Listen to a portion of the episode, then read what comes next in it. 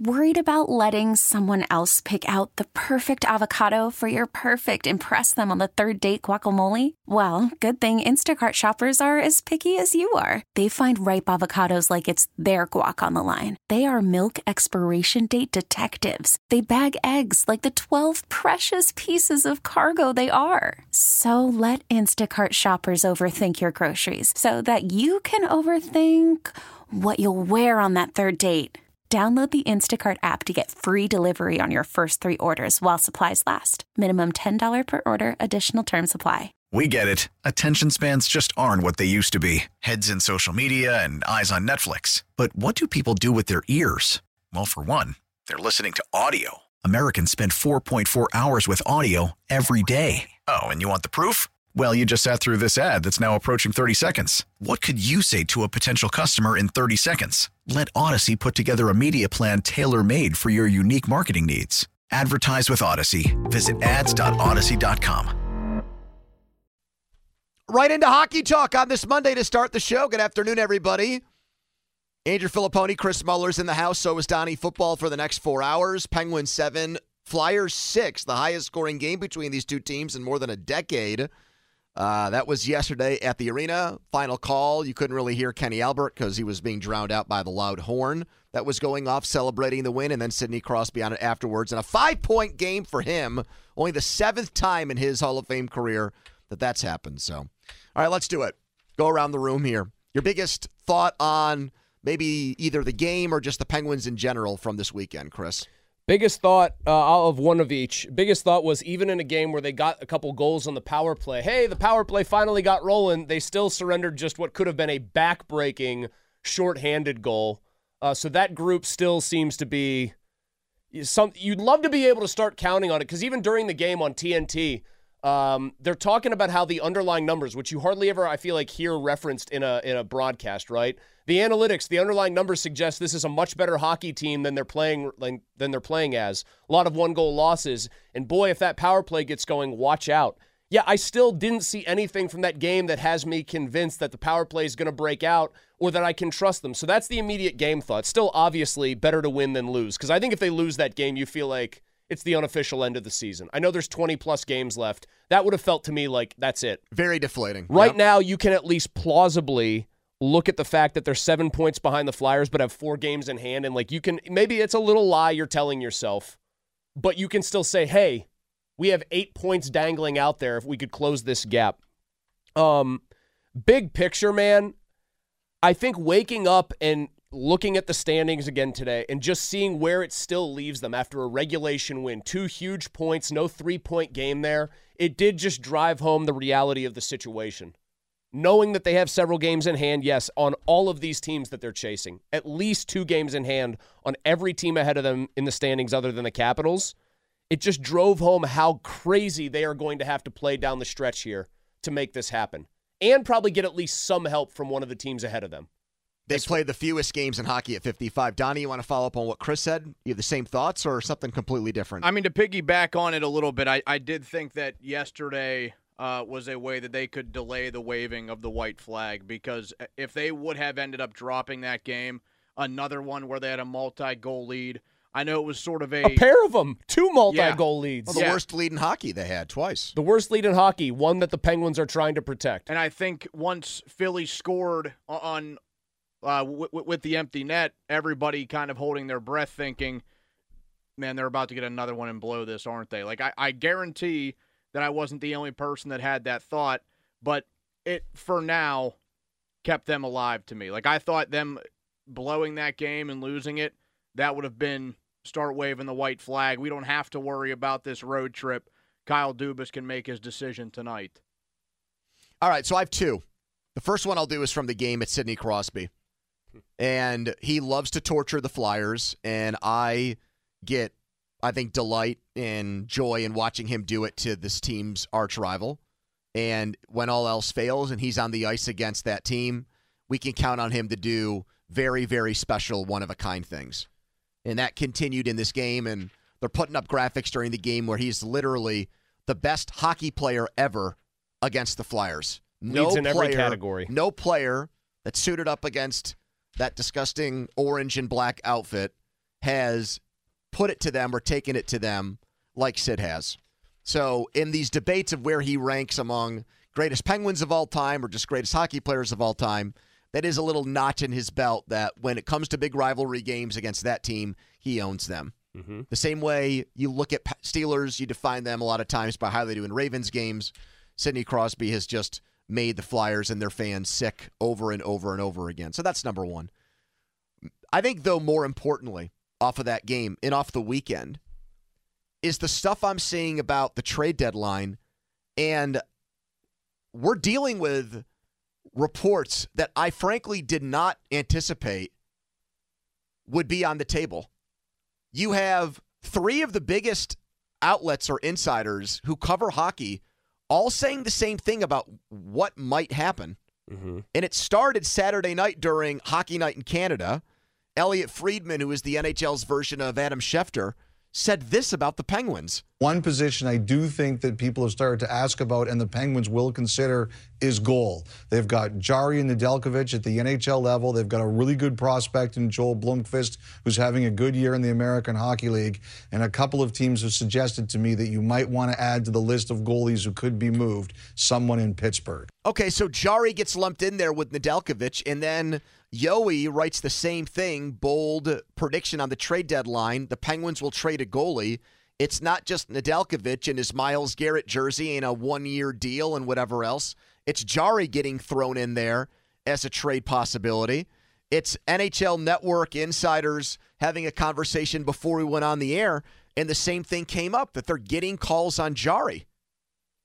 And it's it's odd to me because they bet on Jarry when he was coming off such a horrible ending to last year, when he kind of choked in those final games and was a big reason why they didn't make the playoffs. And Kyle Dubas looked at him and still thought he's worthy of a five year deal that pays him more than $5 million. And now, fast forward 55 games into this season, and they're at least willing to trade him. I'm stunned by that.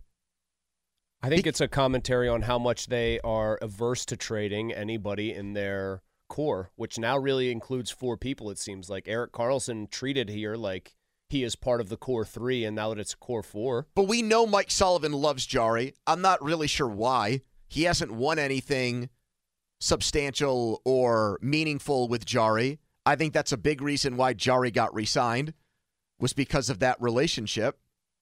The, the coach believes in him. Mike Sullivan has a big voice and carries a lot of weight in the organization. And they're still kind of sort of in it. And they're not and they're not opposed to it. And if he does get traded, what do you do in goal next year?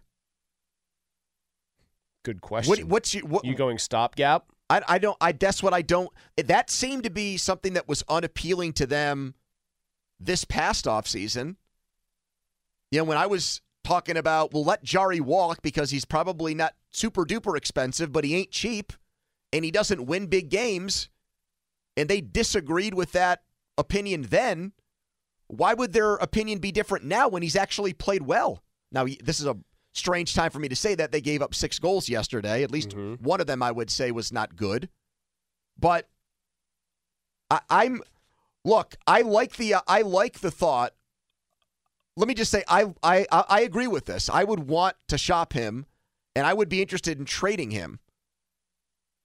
But I'm puzzled that they feel that way, or at least they're not telling people who are calling, look, uh, you might as well, unless you're prepared to back up a Brinks truck here. We like our goalie that's in his 20s and is having one of his best years ever. Does right it mean now. that they love Blomqvist, and even though he isn't going to be maybe ready to be the guy for what two years, let's say, instead of next year, it would be two years from now that they are so I don't know if desperate's the right word, but motivated to try to retool around their big three that they're willing to dangle a guy they like, who they feel like maybe in NHL terms is paid a reasonable amount for what kind of you know play he's going to give you. Did they feel the contract? to the league at large with Jarry is very appealing and is going to bring something big back. I think I feel like trading goalies a doesn't happen a ton, like big name guys, yep. the main guy. And I always feel like it's a crapshoot as far as whether you're going to get commensurate value in a deal. So my opinion is different than I think what I thought theirs was.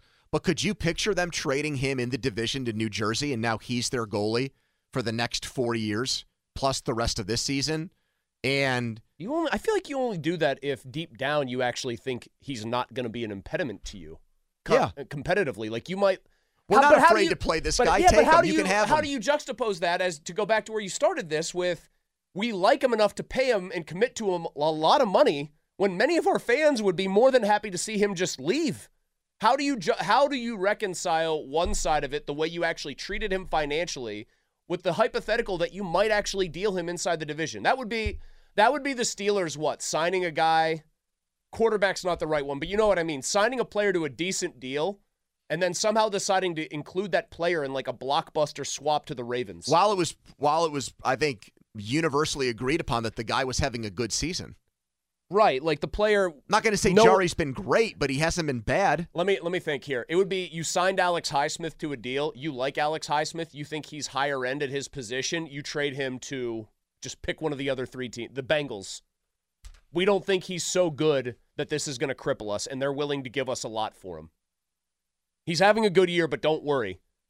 TJ in TJ you trust. I don't know. I guess that's not even a good example because they do have TJ Watt. I think overall I'm thumbs up on this idea. Does it why? Because it tells you that their heads are maybe in the right place as far as we need to It, retool. it's more for me about just what my long held opinion on Jarry is. I'm not going to get fooled by what he does so in February. Let me ask you games. something then. If he, if this does happen and he goes on and he plays better somewhere else, which I don't even think you could chalk up to coaching or anything else. Goalies are weird. They're very fickle, except for the best couple in the league. It sounds like to me if this gets done and then he balls out for his new team, you're going to be okay with that and not kill them for it because how could you possibly predict how it's going to go? It's a goalie. It's fundamentally unstable and and tough to measure. Well, I'm not going to shut the door on me not criticizing them. It kind of depends too on what they get back in the trade. I mean, I would tell you like they get back something that you feel like is a Well, is yes. good. I mean, it- you know what would be similar to the decision that they made with the expansion draft of keeping Murray over Fleury. I mean, it, ultimately it was the wrong call, but I thought in the moment it was the right one. Right now, I think I would be totally cool with trading Jarry, but that doesn't mean that the the uh, potential exists for it to make them look stupid. I just I don't trust the guy in a big spot. Well, if you don't trust him, then I that that just is pretty simple here. You don't trust him, you might think he's having a good year, but that tr- mistrust or distrust is always going to linger in the back of your mind. You're going to be okay with it. I'd say this: it it would be strange to see them make this kind of move this abruptly after not hearing a ton about it. I saw Starkey hypothesize it in a column, and it seems like it's just picked up and caught fire from there. I don't think highly enough. Joe of the was just giving an opinion. This is Elliotte Right. Friedman No, and I know, but it- talking just- about it, which gives it a huge I amount of I understand that. uh, stock here. I'm just saying it's odd that Joe gave that opinion, and now like his opinion is actually catching fire. It seems in real life. and he should take a victory lap if they end up trading him. I because will that tell would- you he- this. I saw him right at first. my my initial reaction, as long as I, I'm not reading that they're getting hosed in the return, would be fine. Because I just, what have I seen that guy win in this uniform? All right, multiple reports that the Steelers, uh, the Steelers, the Penguins are taking calls on Tristan Jarry and are open to trading him. Where do you come down on that? Our fans have been clamoring for more hockey talk. We're giving it to you to start the show. 412 928 9370. Obviously, it's a huge game for us against a team that we're going to fight for a playoff spot. We got a number of games in hand, but these head-to-heads are really important. You know, I thought we played hard. I thought we competed. Probably for me, the most encouraging thing in the whole game was after the the end of the second, towards the end of the second period there, when you know we give up the goal against on the power play. You know, and we're going into the third period with a tie game. For me, the most encouraging part was just the resilience of the group going out in the third period. Mike Sullivan there. Fan Hotlines presented by Sullivan Super Service, Pittsburgh's trusted plumbing and HVAC provider for over 50 years. I told you we take your calls on the Penguins weekend. We will, 412 928 9370. And these reports that the Penguins are listening to offers on Tristan Jarry, 412 928 9370. Starting with Preston. He's on the fan. Hello, Preston. Hey guys, thanks for uh, taking my call. Sure. Um, when it comes to uh, Tristan Jarry, um, I, I really think that the interesting thing is the fact that they they signed him to this contract, um, and I think the only reason you would see his name floated in trade talks by the Penguins is because of the year he's had. I believe he uh, leads the league in, in shutouts, or he's up of them. there. He's got six. I Yeah. think last check he does lead the league, Preston. Okay. Um, so what I'm saying is, I think the only reason you would see them float his name is to see if there is a team out there that feels like they're a goalie away from maybe making a run in the playoffs or something like that. The only problem with that theory is I, I don't, I don't really think there is a team with his postseason track record that would be willing to give up a lot to get him. Well, Colorado So- would be interesting. They have a goaltending problem, and they're right there, and they've already won a cup, and they probably won another. I would feel good about that because you'd be sending him to the Western Conference. He'd be out of sight, out of mind for the next four Right. years. Yeah, But but I like the basic point here. If you're trying to trade him to a team that's trying to make a playoff push, no amount of goalie issues is going to make you feel like Tristan Jarry, career playoff choke artist. Uh, I- I- trying to think of who the biggest choker in like other sports is at a big position. Kirk Cousins. Yeah, it would be Greg like saying, Norman. Exactly. I need to win a major championship. Give me Greg Norman. Exactly. I, Preston, I think it's a fair point. Like the teams that would need him, like the Avalanche, they can't look at him and say there's a track record. They'd say this guy vomits when the lights get the brightest. Right. And I mean, so when you think of it logically, like putting all that together, I don't like the idea because I just don't think you're going to get back uh, a lot for him. I don't mind. Well, Well, what would you need to get back? Um, I, I mean, to me, you'd have to get back a fair amount of draft picks that have some value to them. Like, what's Um, that? Give me just a ballpark. A couple first rounders, hopefully. Okay. Thanks, Preston. Appreciate your call. The last big goalie trade, Darcy Kuemper, went from Arizona to Colorado where he won a cup. It was a rental before the season. He got a first and third, and it was for only one year. Now, he had been in the Vezina top 10, I think, two out of the three years prior. So he had played well on a bad team. Jarry's 16th in the league in save percentage. So he's had great highs where he's had those shutouts. He's also had terrible games. I give his season like, I don't know, a B minus, maybe a B. how about He's like been solid. how about like a Robin Lehner getting traded to Vegas in twenty? Do you have what the package was? Second round pick, uh, Stanislav Demin and Malcolm Subban. Who turned into nothing. Subban Uh, is I'm a just bust. yeah, I'm just looking at some of the like again recent ones.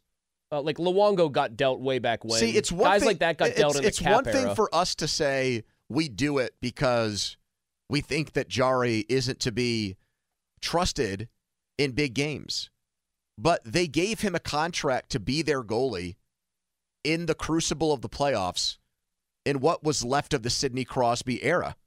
And so I don't think that the 55 games they played this year would have changed their mind on that. So trading Jarry for a second round pick just to clear yourself of the cap space, I would be absolutely stunned if Dubas did that. There's also the chance that this is that this is in his mind one of those. We do feel like there's a ready-made, re- not a ready-made replacement, but a guy we feel very uh, good about in the minors. It only takes one team that really does talk themselves into it. If the deal is right, if the deal reaches our internal valuation, do it because he's an asset that we feel is replaceable. Here's Bob on the fan. Hello, Bob. Hi. uh, I, I was against uh, Jarry when when they let Murray go because I e- even though he was All Star at that time, I just could not trust him because of the amount of rebounds he gives, his style of goalie, and also I just don't trust him. He comes in at one game all the way. I mean, shutouts, and then he goes to sleep. And last game, I don't think that helped his statistic, but I hope somebody that really need goalie and they uh, value. But why would his, any? If you uh, don't trust him. Bob, and you've and you've got good reasons, maybe Thanks, why. Bob. I just I go back to saying, why would any other team? Yeah, the teams that are mentioned in the in in Yoey's write up are Toronto, Carolina, and Colorado. Okay, Colorado, like Carolina and Colorado are legit contenders, and Toronto's won like seven games in the a only row. the only way I would say, the only way I could say like one of those teams would make that that move and feel good about it is if you're now granted. When I say the Maple Leafs, really, or the Hurricanes, but especially the Leafs and the Avalanche, I'm talking about two teams who score a ton of goals. If you think he's better than what you've got and you trust your offense to stay pretty much steady even through the postseason, okay, maybe. But there's four more years left on the contract too, right. Chris. You have to you have to find a team that I think is goalie needy and thinks that this guy is about to blossom. Our number two fan, Jeff in South Park, on this topic. Hello, Jeff. Hey guys, how are you? Good, Jeff. Um, so, you know, you talking about how uh, you you couldn't see how uh, Dubas would change his mind as quickly as he would if he were to trade Jarry. I don't really know that it's all that different than you saying exactly one week ago that uh, Erik Karlsson doesn't seem to be a fit, and uh, we should uh, look to dumping him. I mean, it's it's kind of the same mindset. So you know, Dubas came in from Well, the then outside. why? But then Jeff, why wouldn't he include Karlsson in that then? Um, I think Karlsson is somebody that he coveted back to his time when he was in Toronto, and uh, I, to me, that was that's going to be like his signature move, and uh, he's going to ride or die with it.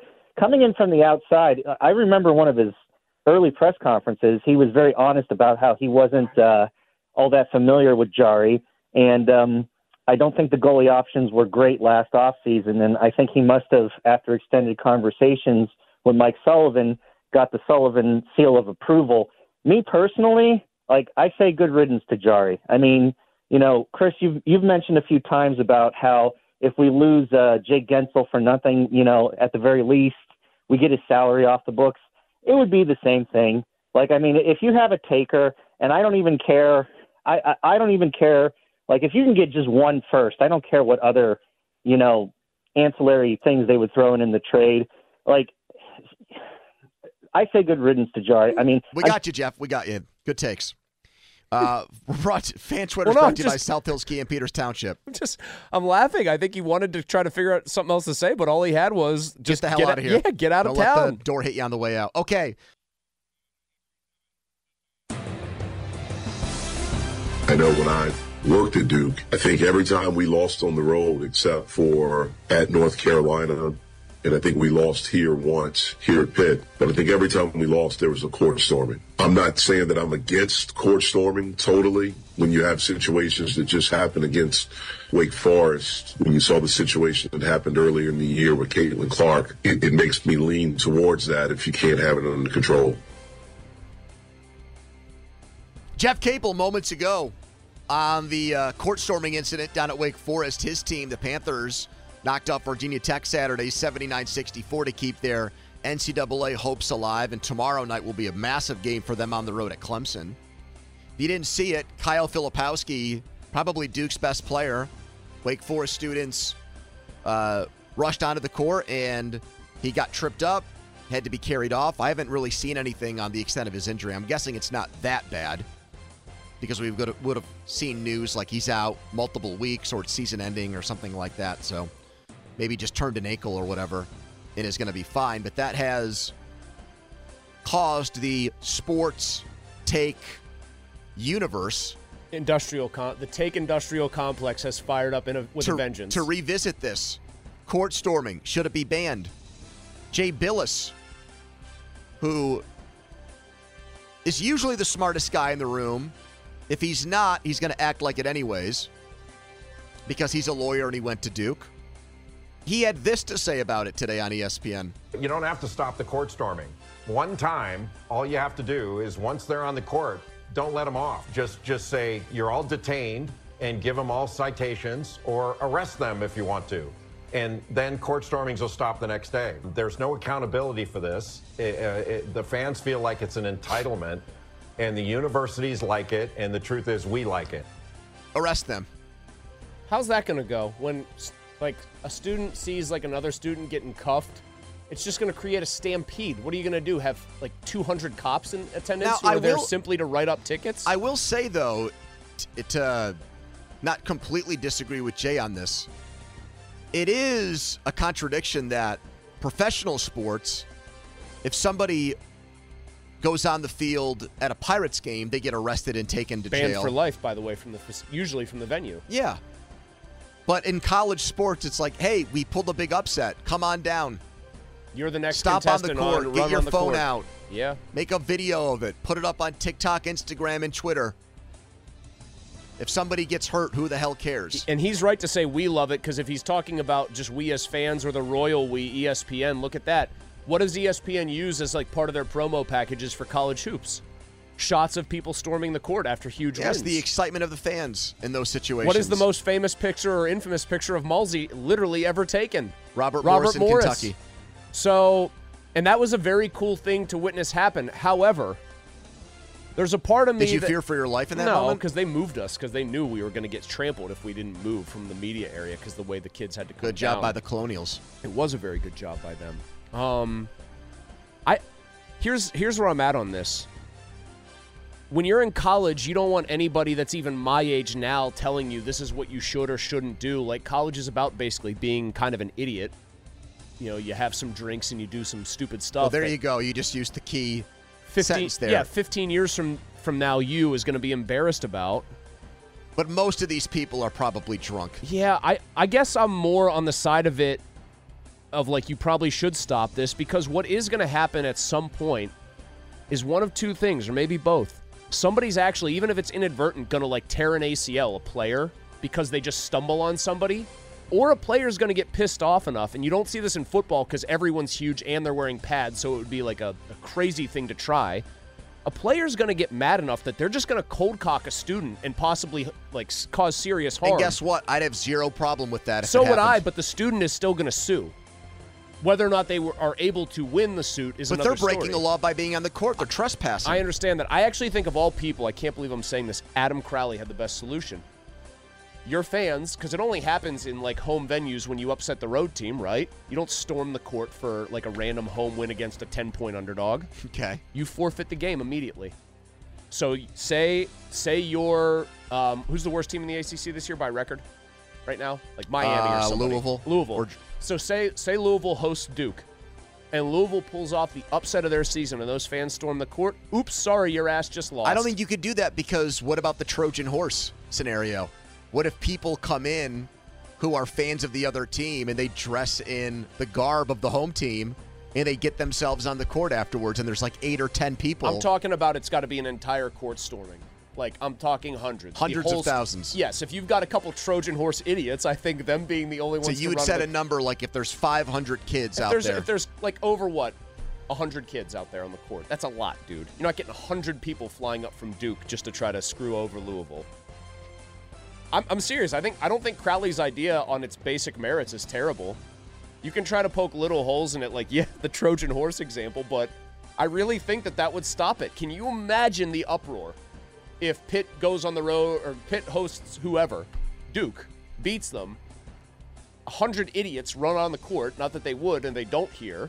My- and they my- cost them the win. My biggest thing is when I used to partake in hooligan behavior, I thought I was hypocritical to speak out against this thing, against this kind of stuff. But now that I'm in my late 30s and an idea of a good time is not getting blackout drunk at a game and thinking, oh, well, if we pull this upset, will I go out there on the court? Now that that is a non starter for me in life, You're happy I to rip these people. Well, because, but I see all of the negatives Look at it. these morons. There's a kid already doing like he's trying to dive onto the court. Well, that's the other thing. What if a fan gets Trampled. yes. Here, I'm watching another one. No, you're not. You're just seeing a guy make threes. Oh no, that's South Carolina. Donnie, yeah. you want to chime in on Look this? You're the you're the uh. What opposite does- of the elder statesman on the show. What does the forfeit route do for the budding analytics of college basketball, though? the net rankings. Tough luck. Your te- you might have cost your team a bid. Because say, I, I, Little Jimmy, the sociology major, and all his idiot buddies might have cost the team a bid. yeah, I mean, say it's a bubble team. I mean, well, kind of that case there. I mean, Wake Forest probably in now after that, but a bubble team that beats a top ten team in the country. But say it's a blowout. Too bad. But Too then bad. how- how so did- sad. Yeah, but So, are you for or against it? He's too close to his college days to be no, against I, it. I brought it up. I brought it up yesterday morning. I just said I'm not going to bash it and say it has to go away because I don't have a plan to stop it. And if the people who But why say this doesn't happen at absolutely has to Park be anymore? It used to happen after the Pirates would win World Series games 40 years ago. What put an end, put an end to it there? I don't see all kinds of like I security. think I think they just started they just started baseball arresting games. people. Yeah, remember when Hank Aaron went around the bases and those two jamokes Yeah. were running with him and he's trying to like basically forearm shiver them? I just think people stopped doing it. But they haven't at college games. But I was told that our generation was the bunch of idiots. And yet I've got videos of guys in old golf tournaments diving and breaking their arms Yeah, to get I the mean, ball out of the hole. You're, you're not going to have like the National Guard at a basketball game just in case there's an upset. Like you're going to have what a couple dozen security guards. I know, what but can they stop? But we've seemed to have tamed our Other behavior sports. at other sports. NFL Scouting Combine Week underway. We'll have coverage from there. Guys like Mark Kaboly, Ray Fittipaldo will jump on with us throughout the week from Indy. Omar Khan expected to talk, not so much with Mike Tomlin. As we get into the NFL's meat market, this is report day. They get there, they get weighed, they get measured, they start the interview process with these teams. The workouts will be uh, televised on NFL Network, where we get Daniel Jeremiah and before that Mike Mayock talking about bubble butts and things of that nature. Uh, Chris, will you watch a lot of it? Uh, if it's, I mean, isn't most of it on during our show? Like, no, these- I think Or what is it run in the morning and then later in the I think afternoon and nights. They've made it a Uh, prime time event. Honestly, man, I- I'll catch a little bit of it here or there, but no, most of it I won't watch. Donnie, Most years it's an easy yes. Uh, however, Florida for you yeah, guys this Sarah year. and I are taking a little trip to Tampa, leaving Wednesday night after the show. So probably not much of it, but for good reason. Will you have FOMO? Will you have like a missing out? Uh, I'll, I'll I'll see what what the scuttlebutt is on Oh, Twitter. and there will be scuttlebutt. Oh yeah, Pony, are the you butts gonna will be I'll- scuttled. I will watch more of this than I'll care to admit. Yeah. When I was down in uh, Deep Creek a couple of uh, years ago with some buddies, down there you could bet on it. You can't in Pennsylvania, but you could bet on how many reps a guy would do. They'd set the over under. They'd have an over under on the 40 times. I mean, I got into it. I mean, that really How'd you do? juices it up. Mixed, mixed bag. What did you feel was your best uh, combine thing to bet on? Well, so this is what I did. So I I looked at what the number was, and then I would look up to see measured or recorded 40s or projected 40 of course, times. you do your homework. and then I would do the opposite of what that information told me. The Costanza. Yep. Because if if any you know, Dick, Tom, or Harry could look up the 40, like, okay, they project this corner to run 4 4. The total set at 4 5. I'm going to go over because they I'm going to assume they know more than than we do.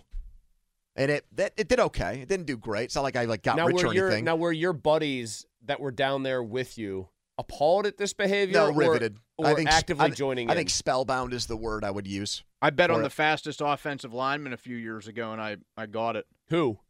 Kellen Diesch. Oh yeah, the kid from Arizona State, right? What the hell got, how would you get inside he didn't info? he run like an insane just number? a random bet? He ran a Yeah. crazy number though. I feel you. like Uh, Dulac has put out five biggest Steelers draft needs. Like the five positions they're looking to use their first round pick on, is how I read this. What are the five positions that are up for pick 20? Inside linebacker is the first position you, you're vomiting on the Yeah, air at the sound Stop. of this. Yes. Memo to the Steelers from your pal Mulsey.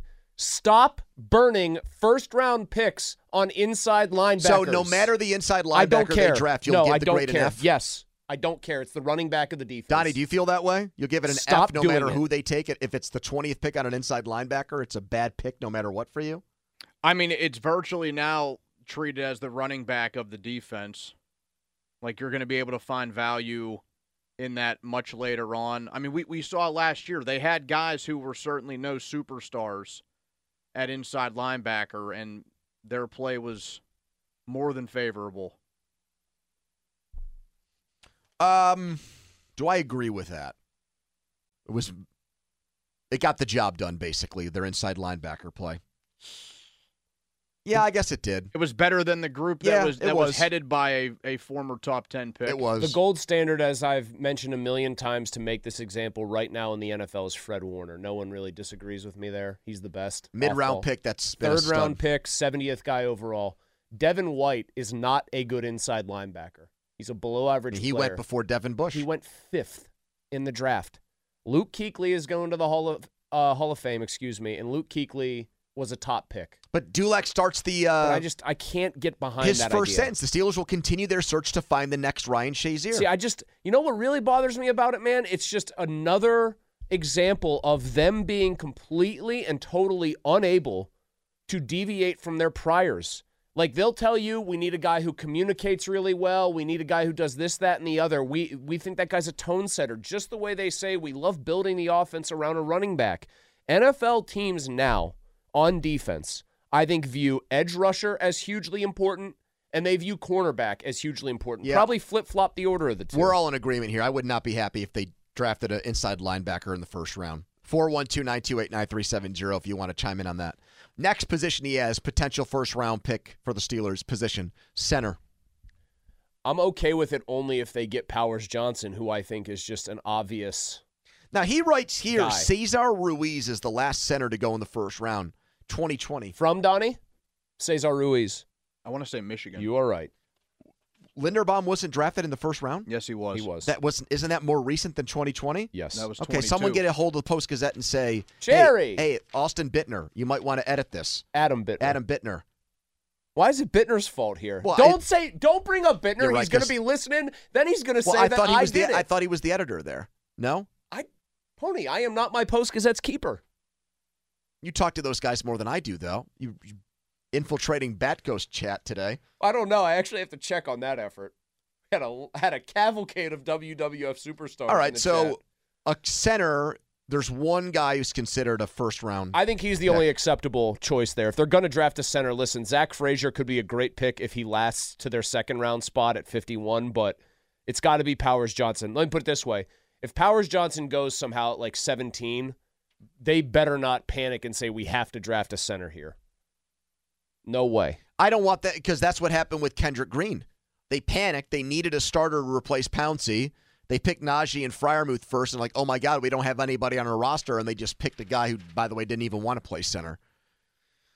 Uh, I, I would be okay with that. I'm not. but only if it's the one guy, right? I mean, Probably. one- there's it's a one player draft at that position for the first round. okay. Next year he is offensive tackle. You know I'm fine with this. This is how you build, I think. You bookend me either with Marius Mims or even the kid from uh, Oregon State, whose name I'm going to butcher, but he's thought of as a guy that would be legit at pick 20. I'm I'm good with that. Yeah, I haven't tried to say his name yet. Uh, Tyler Guyton, too, the Oklahoma kid. He's he's been rising. Why up is the why the, is uh, the Senior why Bowl. is the Oregon State guy such a hard name to do Tyler- here? I, it's his first name. I think his last name's Fuaga. American Samoan kid. Uh, oh, born in Tacoma. I'm assuming yes, he's he's. American Samoan. I, I don't know for sure. I just know he was he's from Polynesian. Tacoma. Sounds like a Polynesian. I believe name. he's from the Pacific Islands somewhere. Yes. Have you guys seen the sports movie Next Goal Wins?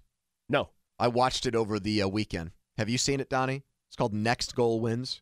I have not. American Samoa had a team, a soccer team, Yeah. that they tried to get into the World Cup, Yeah. and they recruited a guy who had coached for us to be Okay. their coach. How'd And their that go? goal was to just score one goal. And, they ended up actually beating a team 2 1 Tonga. Oh, and it's based Throw on a, out the record and it's and it's apparently together. based on a true story. But what I don't get about that is American Samoa is an American territory. correct. Their players should be playing for us. They shouldn't be their own sovereign on. nation in the World Cup. There is Samoa, the country. I know this is American Samoa though. Hmm. That's a good question. Are there any? There's no other territories that play in the World Cup or compete that way. Well, By the if way, American Samoa has a team, then Puerto Rico should have a team in the World Cup. Puerto Rico has teams for the World Baseball Classic. Yeah, well, they? I don't agree with that either. It's a it's it's basically a state. Except it's not. If it was a state, they wouldn't. I went one. to Puerto Rico a couple of springs ago. No passport needed. yeah, American American currency fine. Yes, Yeah, I know. Probably So most of the people there spoke at least some English. Probably a decent did. amount of So it. I don't know why they should be competing on their own in in the Olympics. You got got to to get to the bottom of this. By the way, Taliese Fuaga, for anybody, Taliese Fuaga. yeah, I thought- Alabama guy, J.C. Latham. Everyone too. thinks he's going to be See, I- gone I- before I'm twenty. though. stunned. Neither of you guys have seen this, especially you, Chris, because you like soccer. Not that much. I mean, It's not a documentary. It's a movie that came out that uh, Will Arnett's in it. no, I've I've heard of the movie. I just haven't. You like haven't Will watched. Arnett? He's all right. He plays the same guy in everything, but I'm fine Kinda, with it. he's just kind of douchey. Yeah, Like that's well. Hey, look at me, Will That's- Arnett. I bet you want to punch this face. that's the exact character he played in this. He was the head a- of the soccer federation, just a snarky douche and type. he was sleeping with uh, the coach's Oh, ex-wife. Of course he was. Yeah. Yeah, he's just a dirtball. I don't, but I, I, someone will have to explain that to me why the American Samoa even had an international soccer team. When that's if they have good soccer players, we should be getting them. And look, at you're talking about it's like it's uh you know procurement of goods here. Um, all right, the other two positions, I'll just put these together that Gerry has Yes. as Steelers potential first round pick positions. Yes. Safety and corner. Uh, if I'm okay, I will say no to safety. Actually, believe it or not, I know they've got a very good player who's a first round safety who kind of does everything, and maybe the best safeties you can move them around. Like Cooper DeJean is already getting talked about, probably you know because people think he's too big or too heavy, but he's plenty athletic enough to play outside corner. Why are they going to say safety? Because he's a white guy? And yes, actually, been a actually, yes. I, I was going to say Jason. Sehorn. Correct. Yes, they're saying because he's a white guy that he's going to place. He's going to maybe move to safety, and he's big. He's not doing any workouts at the combine, by the way. He's because he's still coming off that injury. Right. Late well, in he's year. in terms of freak athlete, he's right up there with anybody. Um, in order, positions that I would be okay, or that I would, you know, how I'd rank those five Gerry puts out there. It's pretty clear for me. It's tackle, corner, almost one and one A. It really is. Um, center three. God, I guess gun to my head, safety four, and then distant fifth is ILB. I would put inside linebacker ahead of safety. You've already got Minkah. We're going to use a first round pick on a guy to play. I just feel. Like if I feel like me? I feel like if I get a safety who's enough of a versatile playmaker, I can move him around and use him as an overall just weapon in the secondary. no quarterback, no wide receiver on this list. So he doesn't think that they'll even look around for a quarterback in the first round, and they won't sniff around on a wide receiver, even though Johnson's in the last year of his contract. Allen Robinson is probably going to get cut, and Calvin Austin is not a future starting wide receiver. So you really have slim pickings with George Pickens at the position. That's it. Big picture. You got Yes. one guy. I think they got to try to use a day two pick on on wide receiver potentially. Why Maybe- not day one? I just I can't justify it. I feel like there are too many needs elsewhere. I still think that offensive line is more valuable than than using twentieth pick on a wideout. I do. But if you're saying there's only one center, if he's gone, Well, here's the other thing. I'm not. I, I haven't looked at next year's draft class. I'm just willing to bet on principle with how much we feel like there, we hear that there's a dearth of great line play anymore. This year is a definitively all right. is a deep draft for linemen. You don't know that that's going to be the case every.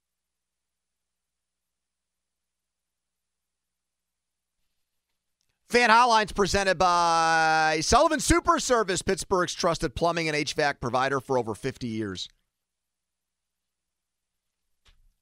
Draft season really gets going with the combine this week.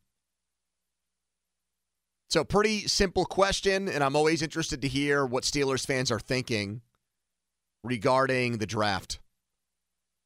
What is the Steelers' biggest draft need? 412 928 9370 if the perfect storm happened in in the best player available at pick 20 was also at a position of need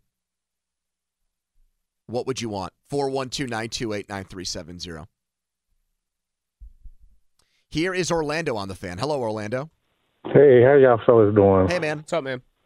Uh, I'm really interested in the draft. Uh, I, I think honestly, like the best pick they can do at number 20 would be the center because I mean, if you look back on the great Steeler teams, we always had a really good center, and you can kind of navigate and push people around and sit them in the in a, in position to win. And I also think since they didn't use Washington at all and they only use him to block, I think they're going to do what they did with um uh what's his name who uh who left the Steelers. Uh wasn't he was a uh tight end. Um well, he was an all all pro too. Uh What convert him to Yeah. tackle? Are you talking? talking about kevin Dotson? yeah, I think they're going to make him, you know, a, a, a tackle. I think they're going to use um, the wide receiver to try to maybe negotiate a, a middle linebacker. So I don't think that they're gonna um Orlando. I don't think they they have any plans to move Washington to tackle. I mean, I I've seen people write about it who would know, who just say that that's not. steelers insiders seem to think his knees aren't built yeah, his for it, knees the aren't built weight. for it. He would actually need to be almost more athletic than he actually is at tight end at tackle, and his knees, his one knee is. I is like the sound of the idea, but the the people around him just think that he's not.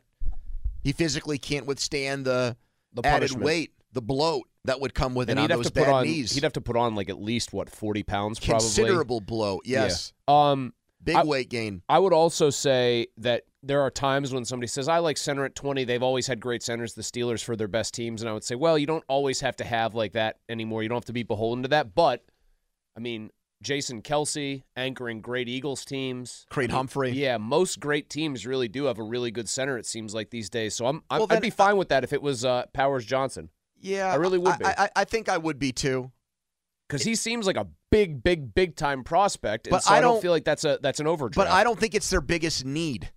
What do you think of the five positions Gerry put out the biggest actual need is? I think it's offensive tackle.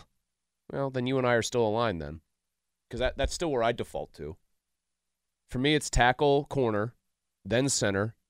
If my two safety, options are, And then, you know. I'm trying to draft what I think is a great franchise player with my first round pick. Would I would I rather would I prefer a center or a tackle?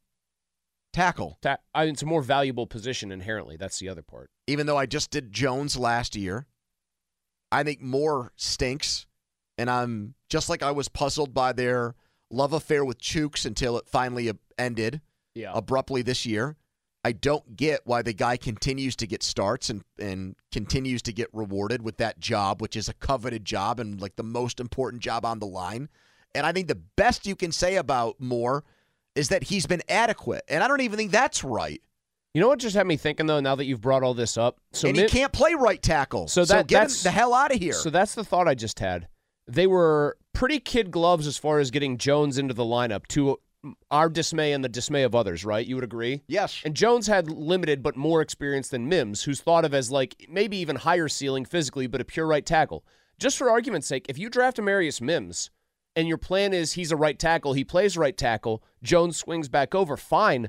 But you almost have to be then at peace, I think, with starting him from day one with eight college starts under his belt, which their handling of Jones last year would suggest they are not. They would never do it. Right. Here's Nate next. Hello, Nate. How you doing? Hi, Nate. You're on the air. Yeah, um, I just want to talk about the Diontae Johnson problem. I don't know why they have to look somewhere in the draft for a wide receiver. I don't know why they haven't cut Allen Robinson yet for the sake of cap space. But I'm tired of the Diontae Johnson drama. It's ridiculous. Every year a contract comes up, he wants to hold out. I'm not even sure he's a number one on any team in the NFL. Sure, he's a number two, whatever, he's all right. But my main thing is obviously tackle, corner, whatever. They got to look for some offensive talent at wide receiver. So you want to okay? So would you take a wide receiver at pick twenty and be happy with it if that's what they did? I mean, there's so many studs in that draft that are going to go early. I mean, I think the hard part is you almost have to think they have to go in the first round to pick a wide receiver. But you wait till 51, I'm not sure who's going to be there. But if they got a stud like an actual dog at 20, yeah, I mean, I, that would make me happy as a fan. All right, here's a random player that if they were to draft this guy in the, I don't even know where he's projected to go. I know it's not the first round from what I've seen. This Malachi Corley guy, Western For Western Kentucky, Kentucky. the Hilltoppers. He's a Deebo Samuel type. yes, he They is. find a way to screw him up. He is a guy from Florida, and a guy that looks like a monster who's going to test The very jack well. of all trades guy who doesn't have a defined position, that like fits in theory the Arthur Smith offense. Yeah. Because it's positionless football with him. Look at what he's done with guys like Cordell uh, Patterson. But I still would like. I need to see it to believe it with them. Negatives on Corley: poor footwork and hand usage as a route runner and lacks detail. Poor spatial uh, awareness as a route runner. Runs into contact. Well, then how is he running back like if he's running routes and just running into people? Wait a minute, like with the ball, he's got he's, he's no, when he's actually when he's actually running routes, he just like it's the, this negatives thing. Just a random bleacher report, scouting report makes it seem like he just accidentally runs into people while he's running routes. Hardly asked to do anything but screens, flats, and crossers at this stage of his uh, career. Follow us on Twitter, brought to you by South Hills Kia in Peters Township, southhillskia.net. The NFL Scouting Combine gets underway this week. What is the Steelers' biggest draft need? Is it quarter?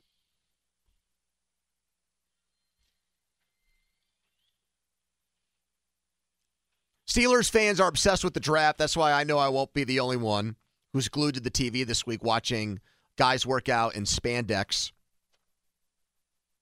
Not as revealing as the uh, new baseball uniforms, but still, you see a lot. You know what? When uh, how it's changed in that regard. You remember when Brady ran his uh his very infamous like very slow 40? He's just wearing like cotton like baggy shorts you could buy at Dick's and just a t-shirt, dude. When did it all when did they change it up? Well, even in the picture of him when he gets weighed in, he's got like flannel boxer Well, shorts. he looks on. like he's in like a, a military situation where they're weighing every recruit. He's just standing there, and it now Under Armour, whoever it is that outfits that, they'll have very specific stuff. Weigh-in shorts. Uh, a couple of notes here. The Falcons apparently want to trade up for a quarterback. They want to move from eight up to one of those top three spots. That would make me think that plan A for them is not Justin Fields. The Yeah. Bears uh, want the quote bones in place for a deal at the end of the combine, and there's urgency to trade him. It doesn't look like Atlanta is the number one suitor.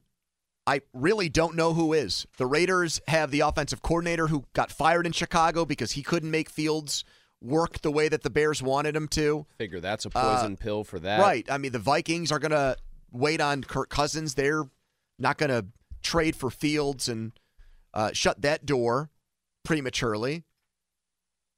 I- just don't see that price getting driven up by a bidding war. I just there doesn't seem to be a lot of teams out there. Cardinals like did that whole public thing today. Did you see that? We Kyler Murray, committed to- franchise we are- quarterback. We are, Yep. committed to him. So does somebody come out of the mists as a wild card team here? I mean, there's just not that big of a pool. Denver needs a quarterback. I've heard nothing. Worried about letting someone else pick out the perfect avocado for your perfect impress them on the third date guacamole? Well, good thing Instacart shoppers are as picky as you are. They find ripe avocados like it's their guac on the line. They are milk expiration date detectives. They bag eggs like the 12 precious pieces of cargo they are. So let Instacart shoppers overthink your groceries so that you can overthink what you'll wear on that third date. Download the Instacart app to get free delivery on your first three orders while supplies last. Minimum $10 per order, additional term supply. We get it. Attention spans just aren't what they used to be heads in social media and eyes on Netflix. But what do people do with their ears? Well, for one, they're listening to audio. Americans spend 4.4 hours with audio every day. Oh, and you want the proof?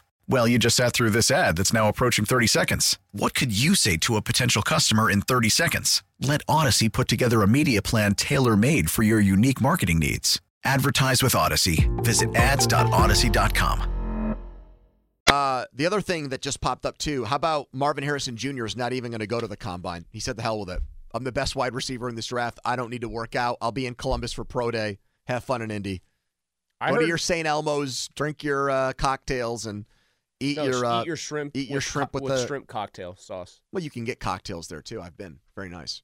Oh, Yeah. congratulations! Get an old fashioned. success. Oh yeah, Mhm. T-bone.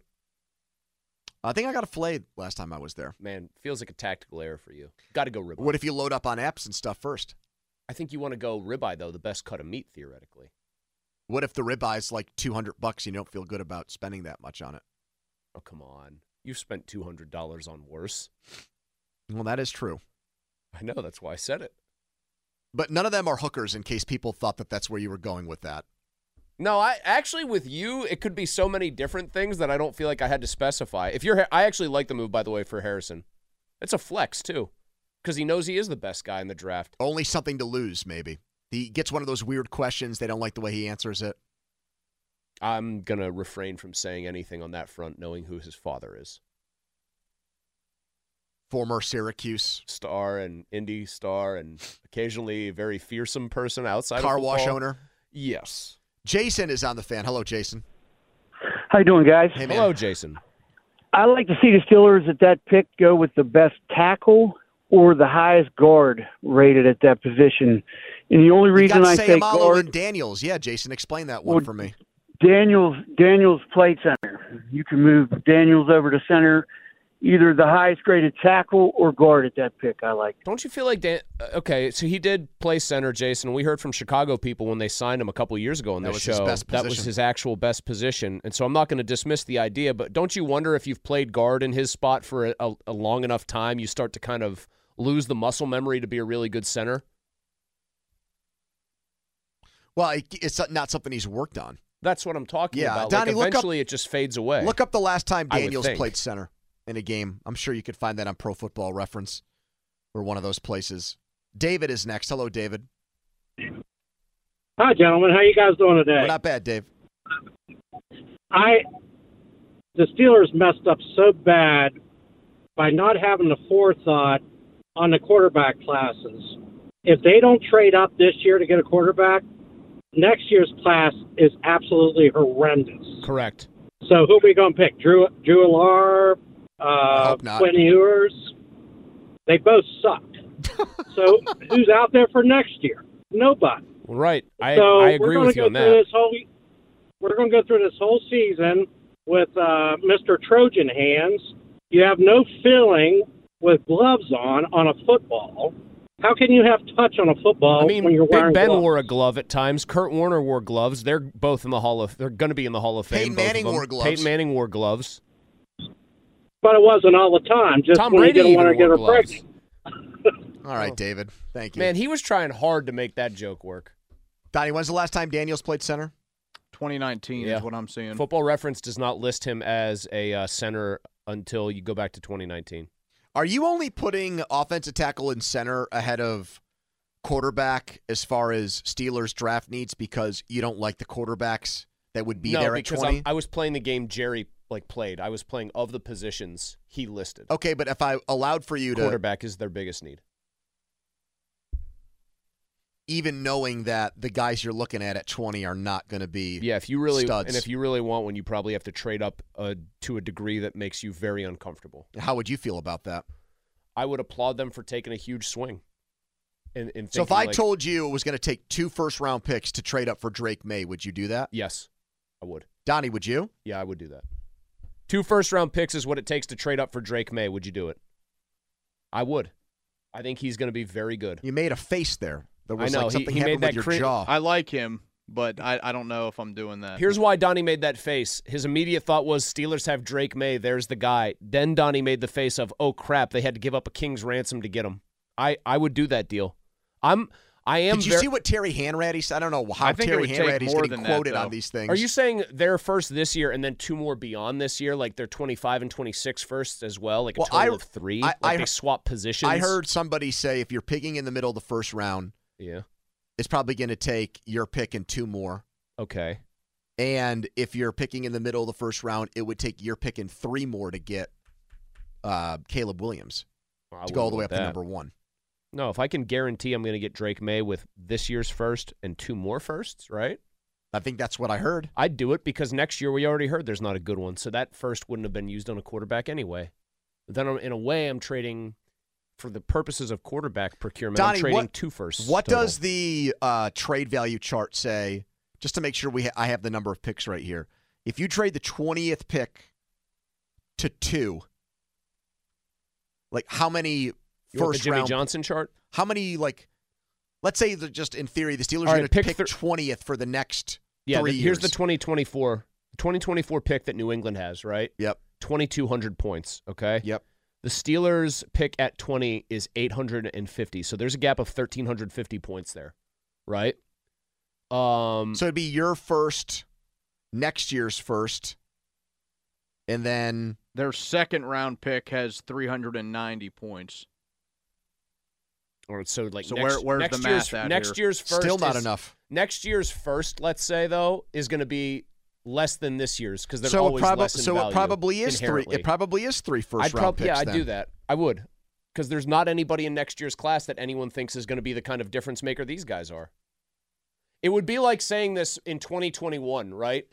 Do you want to move up to have the chance to draft, pick, you know, whoever would have been maybe available third in that draft? There's nobody in the 2022 Oh, draft. Because that's how I- people looked at the I 2022 know, but I'm I'm thinking about this. The Steelers' only problem is they picked one of those guys. Would I trade 24, 25, and 26 for Maye? I like Maye. I don't think I would do it. It's just so much, man. I know it's a ton, but like again, in 25, there's almost no way you would have been spending that first Well, but- round pick on but anything okay, but a reach. Here's what I'm going to come back to, though. If I think Drake Maye is some combination of Andrew Luck, Justin Herbert, and Josh Allen, and honestly, I find myself thinking that way about him a lot. Then why would you then I- ever say no Then here? guess what? I would do it. Thank you. Yeah. I'm glad that you came you. back around. You're welcome. I am very proud of you. Donnie over here won't even trade two first round picks. I just talked myself into trading three. Well, he might trade two or three to move up for Jackson Powers Johnson if you need to go five spots. That was cheap, I Donnie. re- I'm sorry. I really like Maye, man. Oh, I think he's going to be better than Williams. I've seen. I think people are starting to get hip to the idea that Caleb, Caleb Williams is far from a sure thing. Hanratty, someone sent me a link. Apparently, he did some interview up in Butler and said he's that Drake Maye. I watched him play Pitt a couple times. He looks like a more mobile Ben. He is more mobile than Roethlisberger. I don't think he's nearly as like Ben was a big, st- not stocky guy, but he was like two legit 240. Maye looks like a Never played over 300, I don't think. Do you? Um counting gear, like including his actual pads and everything. Yeah. I think he tipped the scales at 6'5", 301 one time. Okay. Maye's listed at 6'4", 230. He looks more like 15 or 20 pounds lighter than Ben. I got more fire than ever, honestly, especially over the past two years of what I've gone through. Whether if it's in Denver or somewhere else, I, I hope it's in Denver. I committed there. I wanted to be there. You know, I want to be there. For me, it's about winning. Over the next five years, I want to win too. I want to feel the chill of that trophy again. I want to win more Super Bowls there. I, I love the city and everything else, but you know, you also want to be a place that, that wants you too. 50 minute mark is brought to you by South Hills Chrysler Dodge Jeep Ram and Peter, celebrating 50 years in the South Hills. Russell Wilson, right there, talking about two Super Bowls and how he still has the fire to play. So he's not going to retire this offseason. A lot that's been bandied about that he's going to finish up and be done. I was driving to meet you guys yesterday. We met up at the uh, Sarris Ice Cream Parlor. Now, did it? I told you guys that it was electric in there. Did my description of that place? Did it? Did it meet? Did it, or did I oversell? I don't think you oversold it. I think that Lennox, for whatever reason, was not as completely enthralled by just the like miles of candy in his you know point of view that I as I thought he would be. But how about the old school ice cream? The old school ice cream parlor I loved. Lennox again bit off more than he could chew. Ace clearly was in his element though. I mean that kid was grunting for candy. He wanted ice cream. When you had to leave because you had other stuff to do, Donnie and Sarah and I, you know, and the boys walked around. Donnie, would you agree? Ace Muller, just every every five feet I held him. Ugh! Like he doesn't say anything yet. He just points and grunts if he wants it, and he was going hard. Those big stuffed animals in the candy side, Yeah. loving it. I think you should have got him one of those gigantic, uh, like chocolate bunnies. Dude, that are like that would have lasted. bucks. Would have lasted at least. A How year big in is my it? House. Oh, it's it's several pounds. It's got to be ten pounds of chocolate. Yeah. 10 But I mean, pounds. It feet. like- is it like a three foot tall no, I mean it's something I could have just picked up and held under my arm, and not like unwieldy like that. okay. But no, you. The ice cream was terrific. The vibes were immaculate. Donnie got something I've uh, in all my years of eating ice cream I've never seen in my entire life, and Stella wanted to float? eat it. No, I've seen those. It was cookies and cream, but with chocolate ice cream. Never seen that either. How was it, Donnie? Oh, it was good. How did I miss that? I got cookie dough, which was great, but Yeah, I've never seen it because it came out. I'm like, why is the brown ice cream here? Did like the Oreo mix in To to, the the, vanilla ice cream and to turn it turn it a different color? Chocolate ice cream. I'll tell you what, Stella, what a what a character she is. Yeah, she was. She's into it. reaching for everything. She you didn't get there when she was sitting on the table, like trying to grab ice cream off of Donnie's cone. I mean, she, situation. she was getting after it. I think she and Ace are wired very similarly. But we, uh, so I was driving over there with her, yeah. and I heard, uh, okay, I got to get the guy's name right again. Uh-oh. Brad Spielberger. What were you going to say this time? Brad Boxberger, former Brad relief pitcher. Say it's just it's it's obvious that Russell Wilson and the Steelers are a match. It just makes too much sense for both sides. And look, I'm not going to sit here and change my mind because of what one guy said and tell you I think that Russell Wilson to the Steelers is something that they should explore. But it did click for me in hearing that Wilson's not going to retire and he's going to play football no matter what next year. He wants to feel the chill of that championship Yeah. trophy. Very strange way to put it. Here's here's one person I think that would like the idea of Wilson being here more than anybody else in the Steelers organization. Omar Khan. Because if you are a numbers person and your job is to build the best roster possible and when you're doing that, you get a thrill when it comes to we our valuation of this player is he's a 20 million dollar player. We've got him under contract for 5 a year when that's your job, you're a numbers driven football executive, Mm-hmm. you can have Russell Wilson for $1.1 million. Too much bang for the buck for him to pass up. It's great value. It's just great. It's like finding somebody that's a starter in your draft in the seventh round. Brock Purdy. It's Yeah, incredible but value. I- that's No, why it holds water. It's just That's why, from that perspective, if there's somebody inside the Steelers organization who's going to push for Wilson, I could see it being the guy who's ultimately in charge of the entire roster. Do you think that he would be in it? Forget about Tomlin for a second. What he would think? Do you think that Omar, within his own his own side of the building, so among the scouts, among Andy, who I always look at as sort of the personnel true GM, not to diss Omar. Do you think Andy and those scouts say Omar, you're right, it's too good of a value, or do they look at Russell Wilson and say, eh, the numbers were good, but we don't know what's really left here? So I just wonder if he would run up to a lot of opposition. He could point to the stats. He could point to what they would have to pay him, which is non-existent, uh, and he would say that's just too good of a bargain. I wonder if those people would say, mm, "Sorry, doesn't work for us." To not not the fit you think it is. What's it really worth to us if he's cheap? If we if he's not really going to work well within this offense, like that's why Purdy's a great deal for any analytic-minded GM. He works perfectly within the structure of their. It helps offense. them afford the other star Right. players that Does Russell Wilson actually work there. in Arthur Smith's system? Like I love the basic thought process you're trying to go with here, but you have to make. That's the other thing, Chris, You do you think they don't he- ask those questions about Kenny? No, they should be. They should be asking those questions. And Russell Wilson is better than Kenny because Kenny's never even had a season. Whether you think Russell Wilson was empty calories last year or not, he's never had a season that even closely resembled that on statistics. But Russell Wilson is also not the guy who would break the pocket in Seattle anymore. He doesn't really want to run that much. No. And in Arthur Smith's offense, you do want to put the guy on the move. To that for to that end, by the way, just while we're on the subject, just to change it quickly, Tannehill coming in here, by the way, people have said he might still like be able to beat out Kenny if it comes to that. No, he can't because he can't move. He just knows the offense. You bring in Russell Wilson, you're going to bring him in prob- presumably to start, even if he's on the league minimum, basically for a veteran.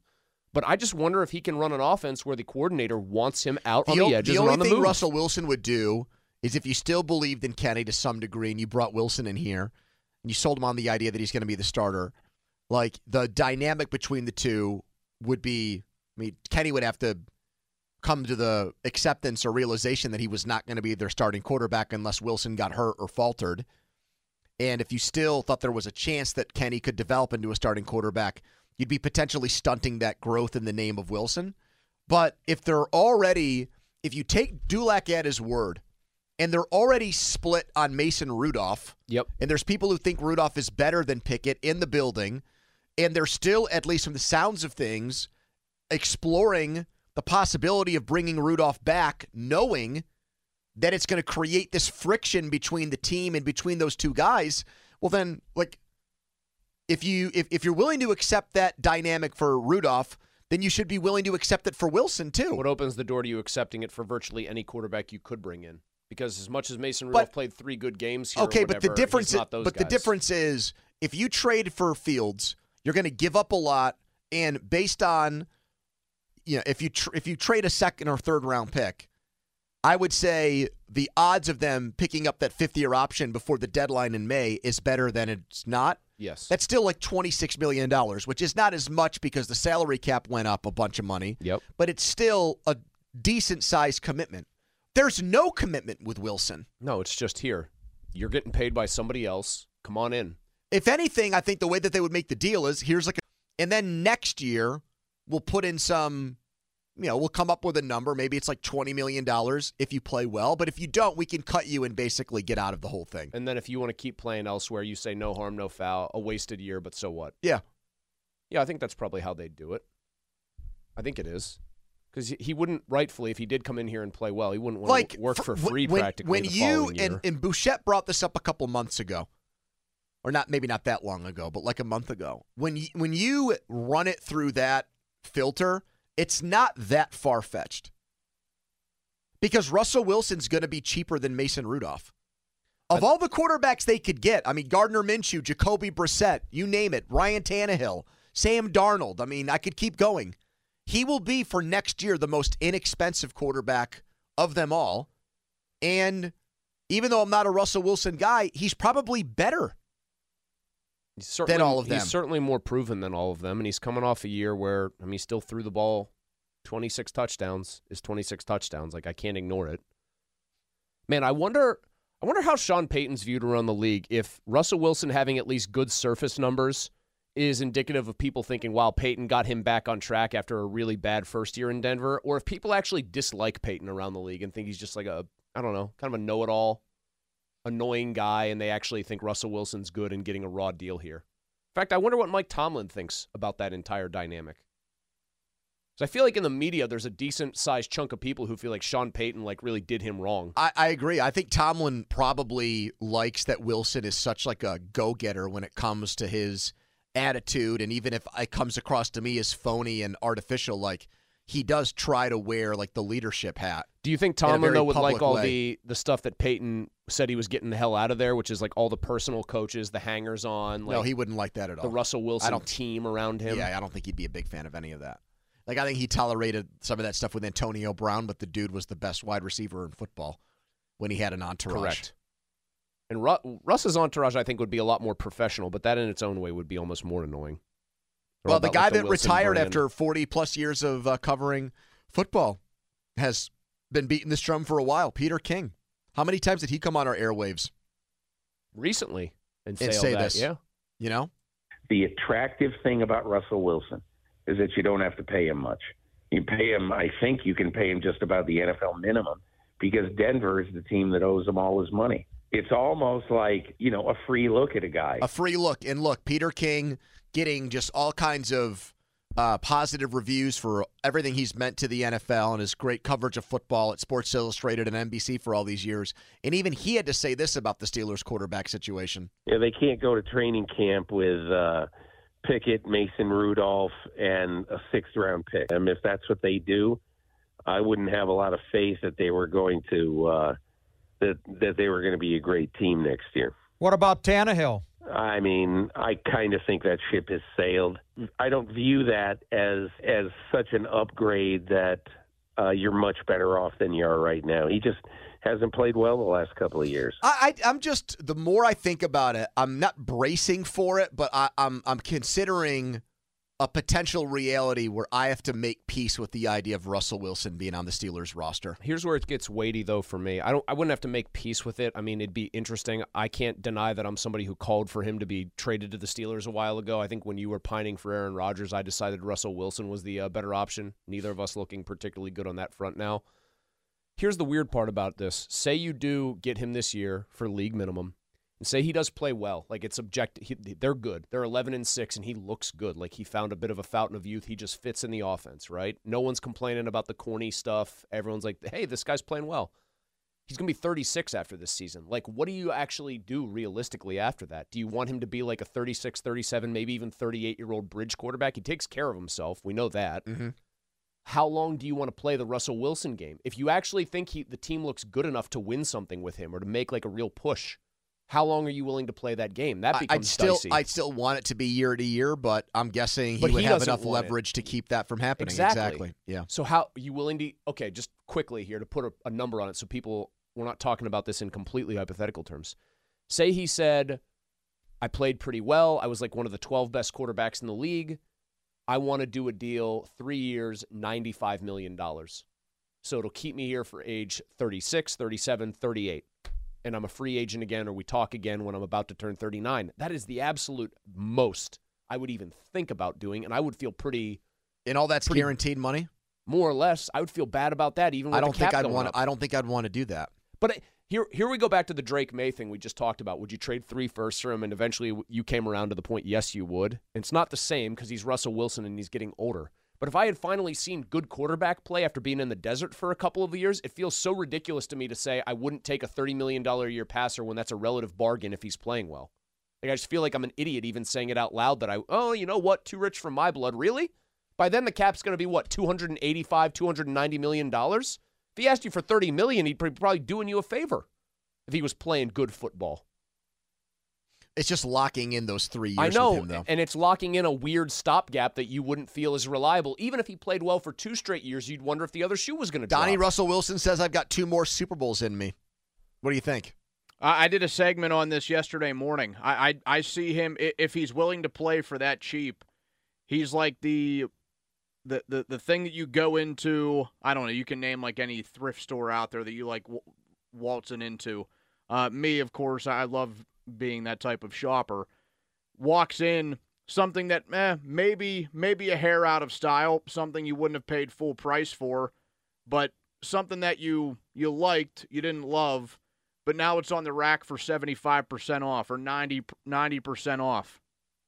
Now I love it. Now I'm taking that thing home. And now it's mine. It's the the the, the $2 bin movie. Yeah, like I don't want to pay full freight for the movie Predator, but if suddenly the big box store has Predator, Yeah, True there Lies, it and. Commando for eight dollars, I might have made this exact. See, this reminds before. me to use to go with one of Donnie's analogy. This gets me back to coupons. Coupons force you to buy things that you don't really need, Uh-huh. but you do it because you feel like you're getting a good deal on it. You are getting a good deal on Russell Wilson, but I don't think he really solves their problem because I don't think he's really that He good just anymore. pushes if he plays well. I'm not saying like elite. If he plays pretty well, all he does is give you better than you've gotten so far post Ben, and pushes that kicks that can or pushes that ball down the road another couple of years. You ha- you're right. If you're looking for the 10 to 15 year solution to your problem, you definitely haven't found it. Are you going to draft somebody who you want to be like a two to three year understudy? It puts Kenny on the bench. It, makes. I think it makes Kenny probably a done done issue here. If you have in my hypothetical, if Russell Wilson lasts more than a year, are you drafting? Just to use his name, we use it every time. It's a running gag. Spencer Rattler and having him sit for two years, and then hoping after the second year, But Chris, even if- Wilson's gone and he's your guy. Even if Russell Wilson is the starter here and just is mediocre, then what happens with Kenny? He goes into the fourth year. He's still on your team. He's a former first round pick. You were willing to bench him for How I, you couldn't possibly say you're going back to him with confidence. It would be like the, remember when they even signed less confidence now Do you than now. remember when the Jets signed Rodgers? There was talk there that eventually it was supposed to, they would say it's supposed to be Zach Wilson's job eventually again. Yep. And nobody with a brain believed that. That's how people would hear the Steelers talk about Pickett and feel. So it sounds like you're kind of into this, Donnie. Is that fair? At the million dollars? Yeah. I mean, you get the guy that cheap. I don't see why you don't look into it. I know he's weird. I know he has the the odd pregame uh, rituals, but Where he pretends to play a game against like ghost players. Yeah, I mean, but that for the most Including part is like- ghost dapping. Yeah, that, after he makes that, a good play. That for the most part is like the worst thing people can say about him. If he if he was the Steelers quarterback last year with those numbers, what's that team looking like? I think they win an extra game. I think at least an over over three to one touchdown interception ratio.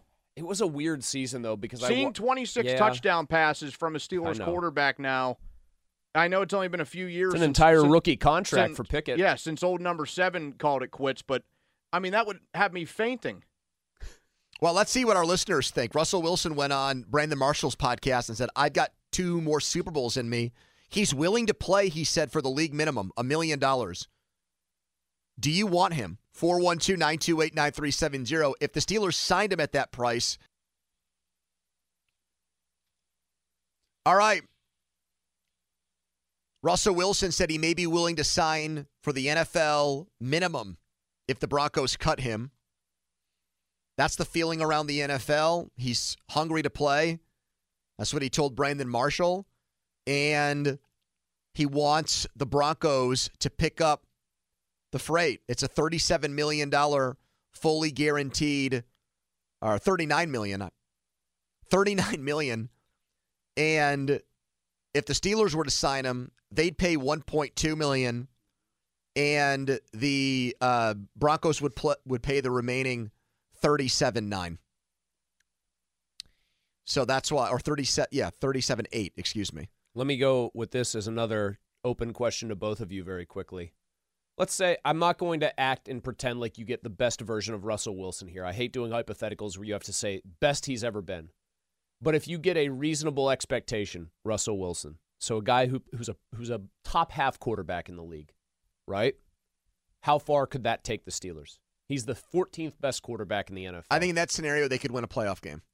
But there's still their, their big problem here, and one of the things I'm hung up on a little bit with this, although again, I'd rather have the chance or feel like I have the chance, in the AFC, 14th best quarterback in the NFL might mean you're still like ninth or 10th in the conference. You know what though? As I as I think about that some more, maybe I'd want to give them a chance to contend with anybody Sneak except Kansas? City. So basically, sneak up on the. I mean, he beat the Bills. Granted, they needed some uh, end of the game hijinks for it to happen, but I'm thinking about Cincinnati, who tagged Higgins and getting those three guys back together: Higgins, Chase, and Burrow for another year. So I wouldn't feel good about going them going there and beating them in a playoff What game. about a should be even better Houston team when they shore up more of the roster with Stroud? If you're saying I get like the best of Russell Wilson, I think they could be in contention with that tier down from Kansas City in the AFC. I'm saying you get the Russell Wilson other than the last year in Seattle and the first year in Denver, where I thought he started to tail off a bit. Here is Maddie on the fan. Hello, Maddie. Gentlemen, thank you for taking my call. Always bet, a man. pleasure. What's up, Maddie? What do you got? Um, kind of looking at our, we have plenty of needs on the offensive side of the ball for sure, uh, including O line and obviously our QB situation. But kind of looking at our defense at brass tacks value right now, if we expect to win a playoff game with the inside linebacking core we got, you know, we're in bad shape, fellas. You know, Cole Holcomb is a If that inside if that that- inside backer crew though was actually healthy and it was let's say it was just Holcomb Roberts and Kwon Alexander, Maddie. Yeah. I would have felt completely fine going into any playoff game with those guys. I'm dead serious because I think that's the least important position on the defense in most cases unless you have a Fred Warner. And I'm not in the I'm not inclined to say you should go looking for one. I was looking pony at the all pros this year in the NFL at that position, either off ball linebacker in a 4 3 or like a Fred, whatever, Fred Warner types. And the majority of them, non first round picks. A lot of seconds and thirds out there. Shane is next. Hello, Shane. Hey, how are you? Hey, man. Um, I was calling. My my opinion about the draft this year would be, um, I personally would like a cornerback. I just think if we can shut down that back end, it's going to make Hi- Highsmith and Watt and Heyward look that much more uh, intense, if you want to say, with that pass rush. And I think we'd get more turnovers. I think later in the draft, though, I'd like to see third or fourth round pick be traded to Detroit to try to get Hendon Hooker. I mean, he used to be a Heisman finalist before he tore his ACL. He had 55 touchdowns and like six interceptions in two years. What would your reaction think- be if you found out they signed Russell Wilson to a one million dollar deal? I think I think it would be I'd like it um, just because of his physical play that he can do, run and run and pass, and he is an older, mature leader. But I think quarterback competition wise, I'd rather just go younger and just kind of fight through it. Okay. Do you like Mason Rudolph as an idea more than you like uh, Wilson, Chris? Ooh, that's a good question. Does Rudolph have enough upside where you'd rather pay him two years, twelve million dollars, than get Wilson for a year at one million? Gun to my head, I have to say no because I've been pretty consistent in saying that as much as I enjoyed watching Rudolph actually produce because it was just something different, I didn't think he was the answer. So I can't go back on that now and say, yeah, you know what? I'd rather I'd rather roll the dice. How about you, Donnie? Wilson or Rudolph? Wilson. Yeah, I I have to say Wilson, especially since he's even cheaper in this one year hypothetical than Rudolph's going to be. I don't think either ultimately works, so I would probably take the cheaper guy. I don't feel great about saying that though. Well, the, what what I can't get out of my brain. What, who were you saying this about last week? There's something you couldn't get out of your. Head. Oh no, Drake Maye. The stuff about him earlier in the show. You can't get it out of your head or whatever. I can't get out of my head watching Rudolph having been have should have been ice cold by all accounts coming into that game that he was starting. Just looked like he had been playing week in and week out for the last couple of years. Here's Anthony next in Oakland, our guy. Hello, Anthony. Anthony? I'm different than you. Uh, yeah, I'm here. What's up? The, problems with Kenny Pickett, to me, is more offensive coordinator than they were Kenny Pickett himself. He, uh, the coordinator, exude any confidence in the whole team, and I think Kenny will be better with Arthur Smith as a new quarterbacks coach because he has attributes that we like. A lot of interceptions, and he showed good fourth quarter ability to come back. But at the Now, end of the year, Anthony, you had present. switched to Mason Rudolph, so I'm surprised to hear you go back to Kenny now. Think Kitty would ever progress as long as Canada was there. But at the end of the year, Canada Rudolph was- wasn't there, and you liked Rudolph more. You But- thought they were making but- the right but- call playing Rudolph over Pickett. at that point, and I didn't want to th- throw a monkey wrench in. But I'm I'm more confident in Pickett. Here's what I do want them to do: from the free agent pool and take from your division opponents. I want Patrick Queen. And now we've gotten thanks, Anthony. Now we've gotten two calls in the last five minutes of people going back to the uh, inside linebacker is an important position. Well, then I'm much closer to you on this, Chris, than I am what some of our listeners So are like. Patrick Queen was the 28th pick in his draft. Roquan Smith was the eighth pick in a draft, and they paid Roquan Smith like 20 million a year. Okay. Ultimately, where did that get the Ravens with their MVP? well, they had the number one defense in the league this year. and against Patrick Mahomes in Kansas City. I think they ran 90 plays on offense, Kansas City, in that game. Follow us on Twitter, brought to you by South Hills Kia in Peters Township. I don't know what was going on with Anthony's phone there.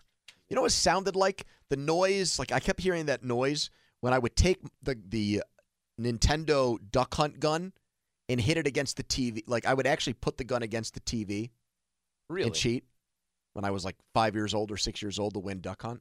You know, that stupid dog in that game was a real SOB, the one who'd get But- up there and laugh at you. But the noise an old school TV screen would make if you like bink, bink, bink, that old see Yeah. or the cathode ray or whatever, yeah.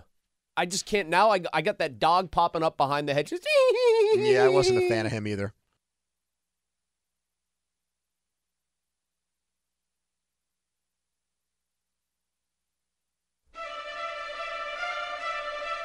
Donnie's Dog Pick is brought to you by Farmer's Dog. Fresh human grade dog food delivered right to your door. It's time for the Donnie Football Debrief. The debrief, February 26, 2024. Uh, this morning, although I think he released it like right around midnight, uh, Peter King announcing his retirement.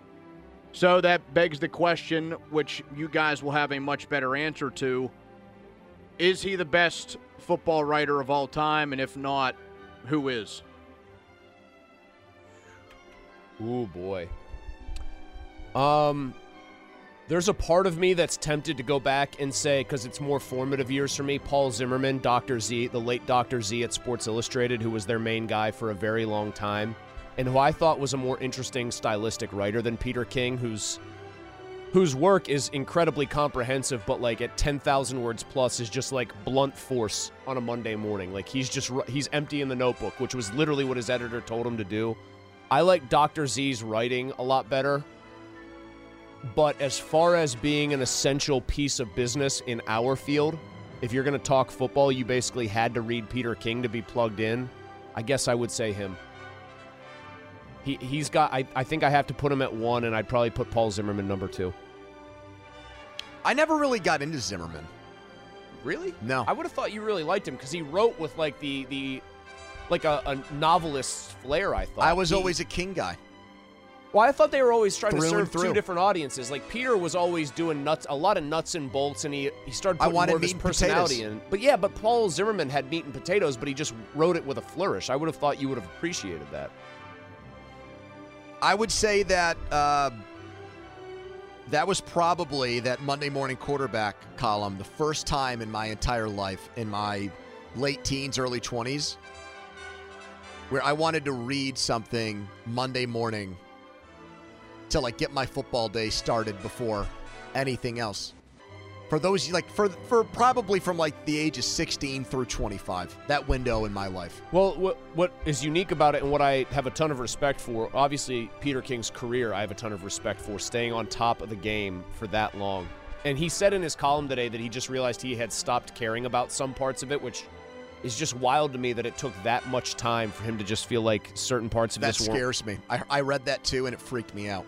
What in what way? Quickly. Because I don't want to be 60 years old or 65 years old and like the combine or the draft or these things, and I'm like, I got to talk about this crap. I really do not give a rat's ass. Oh wait, you don't feel that way about stuff already?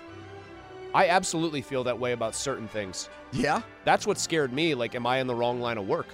I love talking about the games. I love talking about the juicy stories. I love chewing the fat with you about about you know anything that's whatever. But the idea of actually getting myself to give a crap about the combine, no, man. If something funny happens, like a big, you know, heavy set guy's running the 40 and he tumbles and it's just a funny visual, I'll maybe want to bring that up. But the vagaries of the sport already annoy me. Like the idea that sometimes we've got to get way deep in the mud and talk about stuff that is in, objectively just very boring. anyway, uh, where was I? Um, no, I, I just read him, you know, saying that about his career, and I was astonished that he had kept the fire burning uh, for that long. But what I was saying is what I really respected. Have you ever written anything on deadline? I don't mean that to sound like ha ha ha. Only a few things, not a lot. Okay, I've written, I've occasionally been asked to do like a column on on a deadline, and even then, not on close to like what Starkey's had to deal with. Mm-hmm. Peter King, every week, 16, 17, 18 weeks a year, would churn out during the season a fully realized and fully synthesized column of literally 10,000 words that would be submitted by like four in the morning on Monday morning. That level of ability to work quickly, and he's working all day basically to write it, and he's putting stuff together from the whole week. And to have it even be semi coherent just astonished me. Whether I thought like in a given week one was better than the other, the idea that just that much stuff was in his brain ready to spill out that many times a year about functionally the same subject, I found to be fascinating. He mentioned the Steelers twice in his farewell column. Did you see it, Donnie? Only two guys got shoutouts. So he's covered football for more than 40 years. He's given Hines Ward all kinds of uh, praise as a as a real Hall of Fame uh, wide receiver who gets short shrift from the other voters. Yep. I think I, I'm I'm pretty sure I know who the other one was. Wasn't it Batch? So he didn't even mention Ward. I'm just referencing that. He mentioned Batch. He laid out 10 quarterbacks who he loved talking to uh-huh. and being around, and Batch was included with Peyton Manning, Tom Brady, Patrick Mahomes. I mean, what a cool. If I'm Charlie, that would be just an awesome moment that Yep. I get. He thinks enough of me as a person and as an interesting interview subject that I get included with these guys who are Hall of Famers and all time greats. And then Heyward just gave him a tip of the cap for all the humanitarian work and just being overall affable, pretty cool, down to earth, easy to talk to NFL player. He, uh, I just, even this column, I got to be honest, I was, I didn't have the time to get through the whole thing yet. It's just staggering the amount he writes. I mean, you you read much quicker than I do, so I don't know how long it takes. I read to- 57 books in 2023. Alex might actually be on pace to beat you. Do you want me to text her and ask her how many she's knocked off in 24? Yeah. Because I think she might be pacing to beat you. She's talking to me about having to read a book concurrently with another book. You're supposed to like toggle them and read them at the same time. And I just, I sounds like the dumbest thing ever to me. But like this, his column, the only problem I had with it was Pony. I'm a deliberate reader now for context to make sure I've got everything. It would take an hour to read it because of how many jumps to different subjects. And then when you get into coffee nerdness and 10 things I think I think, by the end of it, I was exhausted. It I was would must, I, I would not. The coffee stuff and the stuff. beer stuff would not. But all, there might be a tickle my nugget fancy. there. The haiku at the end, whatever. I'd skip. But you know all that. what? When I was working like solo, maybe there would always be little nuggets in there, and I'd wonder is Peter King going to bury something that I could use on the show? Fine tooth comb stuff. Uh, other football media news: Ryan Clark getting a contract extension from ESPN. I saw the number at around two million, I hope it's more. and I thought those guys made a lot more money than that. Well, I hope Ryan got. I hope two million a year represented a very large raise for Ryan. I hope. Well, no, I hope he actually is getting a lot more than two. I hope the report is wrong. But if he did get two, I hope he was getting a very big raise then to get him to two. And I'm mad that he wasn't making two. I think he Orlovsky. I do think Mina Kimes is terrific. I think those three.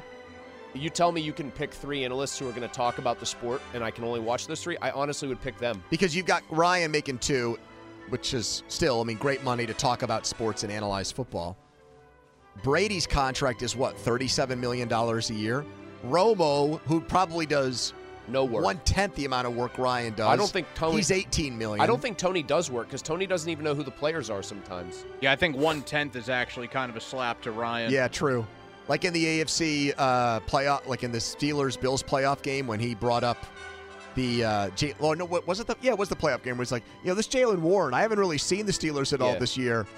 Just embarrassing stuff that you'd bring that yeah, up. and in- Na- I was- Nance is sitting there thinking like Tony, that they've, they've pretty much run like a two running back yeah. system. I was season. surprised to find out that he was one of their top running backs this year. I have a lot of respect for the for the for this fact about Ryan too.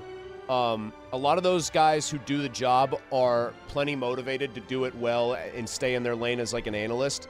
I think the fact that he stepped way out of his comfort zone to do that CW inside the NFL as the lead host. Not many guys do that. Strahan moved into that as like an actual guy who runs the show, Pony. I think it's it's a different animal. I mean, you and I have both led talk shows. It's even different than sitting in the chair I'm in. I respect that Ryan has continually tried to challenge himself in the business. I think he's the second best Steeler player to go into sportscasting. Terry. I think number one's Bradshaw because he obviously has done it at the highest level for a very, very long time. And then I think it's Ryan. Uh, Lynn Swann did sideline reporting, but he was kind of just a very. He was just there. Bland. He's better than Eric neutral. Dickerson, though.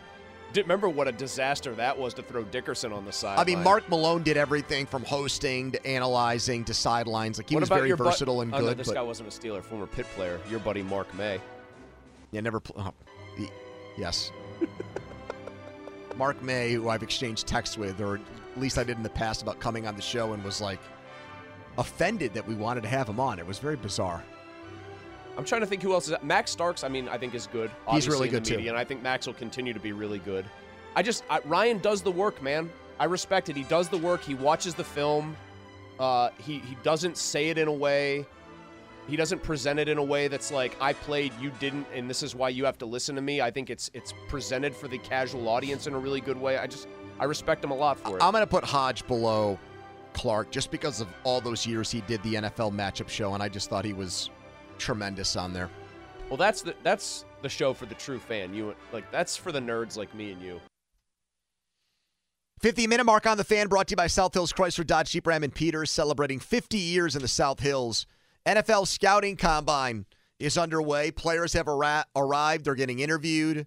They're taking tests like the Wonderlic test and uh, getting S2 weighed and everything else. Yep.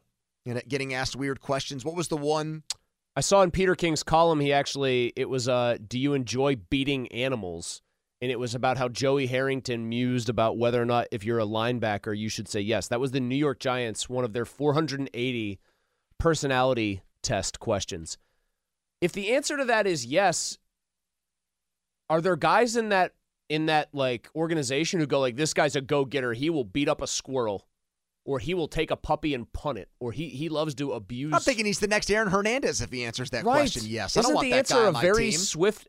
But I- yeah, the answer for any sane person is no. But don't you think there's some meathead in that front office going, "Yeah, he'll, if I he'll run over step anyone." on my dog's tail, I like freak out right and when feel I bad. exactly when I make when I yell at Larry when he does something bad and he pees a little bit in the house, I, I get mad at myself. All right, so scouting combine is going to get cooking here. And the question we've been asking today is what is the Steelers' top draft need? 412 928 9370. Daniel Jeremiah, who is the new Mike Mayock for NFL Network, he's the new top analyst for the combine. This is now his thing, his baby. He put out his top 50 NFL draft prospects today, his pre combine list. Caleb Williams, number one overall prospect. Marvin Harrison Jr., second, who's not even going to attend the combine. And by the way, Williams isn't going to throw there either. Uh, Rome from Washington, their star wide receiver, is third. Malik Nabers, wide receiver, LSU, he is fourth. And then five and six, he has Drake Maye and Jayden Daniels. Don't forget Brock Bowers at seven, who looks like uh, somebody said he would look like your average trainer at Planet Fitness, but he'll test We well. saw him at the videos of him at the uh, Super Bowl media day, uh, Radio Row, and I'm like, that's not going to be a great NFL tight end. Do you know what those pictures? He's built kind of like me. Do you know what those pictures reminded me of? Uh, it's him next Receding to, hairline already too. him next to Gronk and Gronk's towering over him. You guys remember the Derrick Henry standing next to Mark Ingram pictures? Yeah. That's what it reminded me of, dude. It messed me up. Or like that one thing where it's like a, it's like a mouse is holding like a big animal's hand and they're walking together. You know the one I'm talking about? What's the uh, what's the Doge meme, Donnie, where it's like the little whimpering dog and then the strong puffed Yeah. chest dog? Yeah, That's, that's he one. looked like the whimpering another dog. good one. Very weird. Um, so as far as the Steelers are concerned, because I actually don't think they'll trade up for Maye or Daniels. Of course, they're not going to do that, even though for Maye, I would endorse it. Positions of need. Dulac listed five positions that he'd think they'd take in the first round inside linebacker, offensive tackle, center, cornerback, and safety. So I'm just going to go through some of these names here. Uh, Joe Alt, ninth prospect, Notre Dame offensive tackle, left tackle. His dad was an NFL player. I, there's no way he's there at 20, so skim past and him. you and then you'd be automatically saying, I guess Broderick Jones is your right tackle now, because Alt's more of a le- pure left and higher pedigree guy. So you've got Fuaga from Oregon State, offensive tackle. Jeremiah ranks him 10th. He has Fashanu from Penn State, who last year was like fifth, is now in, is now 12th.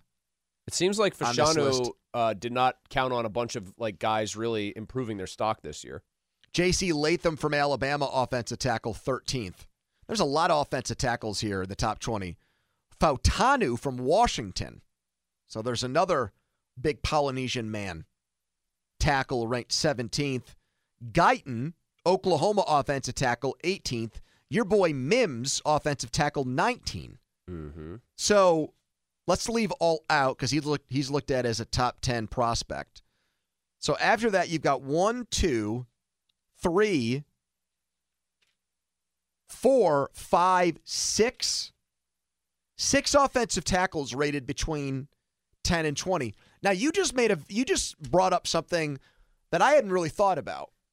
If you drafted one of those guys, why not just leave Jones at right tackle? Well, not one of the eh. not like an Amarius Mims because he only plays right okay, tackle. so Mims would be one where he's a right tackle, but It- Fashanu played Fashanu- left tackle at Penn State.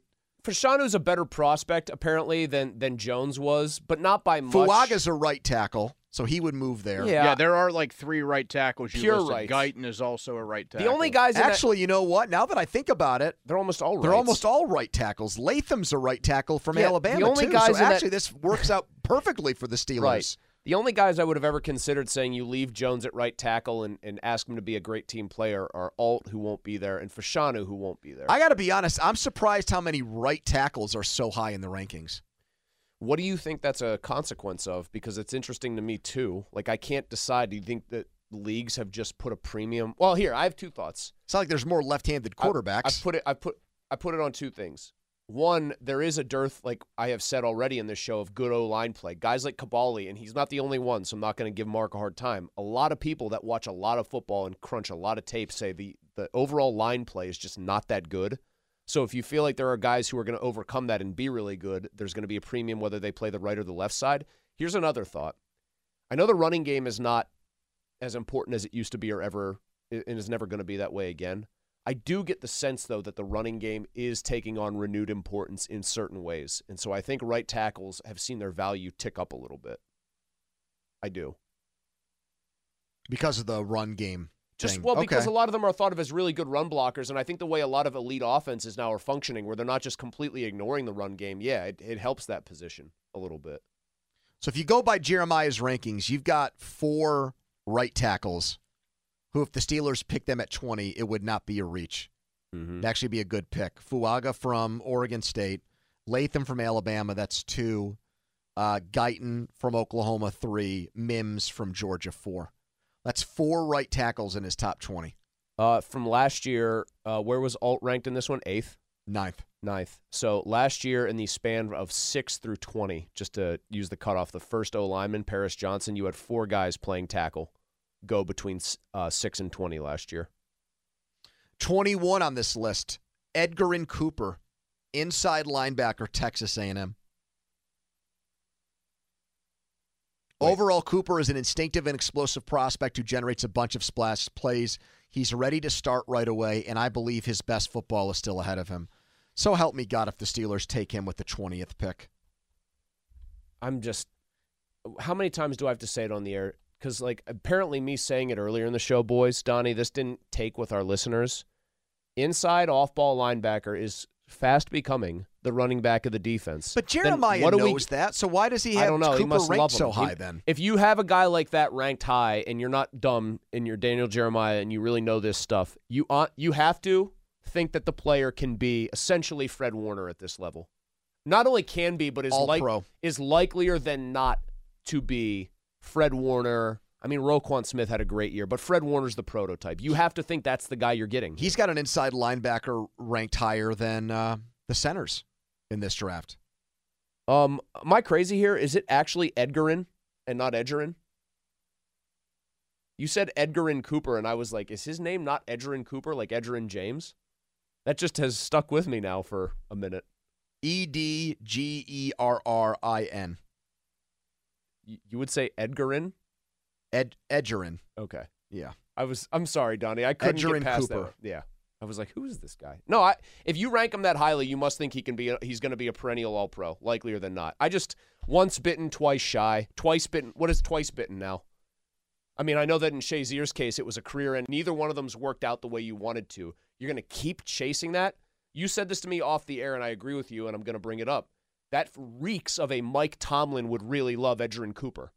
Yeah, because he's got it in his head as a defensive coach that he wants someone to control and police the middle of the Yes. field, wear the green dot defensively, be an extension Run of the with coaching tight staff. end weapons, You know, he's probably still having like erotic dreams about Derrick Brooks in Tampa Bay when he coached him there. He didn't And- even play the middle. I think he was a weak side guy. But you know, in a Yeah, four-three well, yeah, he was inside he was- he, he ran the show. He, I'm sure he probably thinks if you give me Edgerrin Cooper and he's healthy, he's the Josh Allen antidote. He's the Mahomes antidote. He's the antidote to any great. he's got tight, tight ends end. locked down exactly. Like that's what Jeremiah writes is like the guy's good enough in man coverage to run with any tight end and carry any tight end down the field. Okay, fine. I don't care. I don't want that guy. In fact, I don't care if another team gets him and he's really good. I don't want the Steelers spending a first round pick again on that position. I'm still flipping here. So he's got Bo Nix 26, McCarthy 27. Does not have Penix as a first round graded corner, corner uh, quarterback. Jackson Powers Johnson, the Oregon center, he is at 29. Zach Frazier from West Virginia, 32.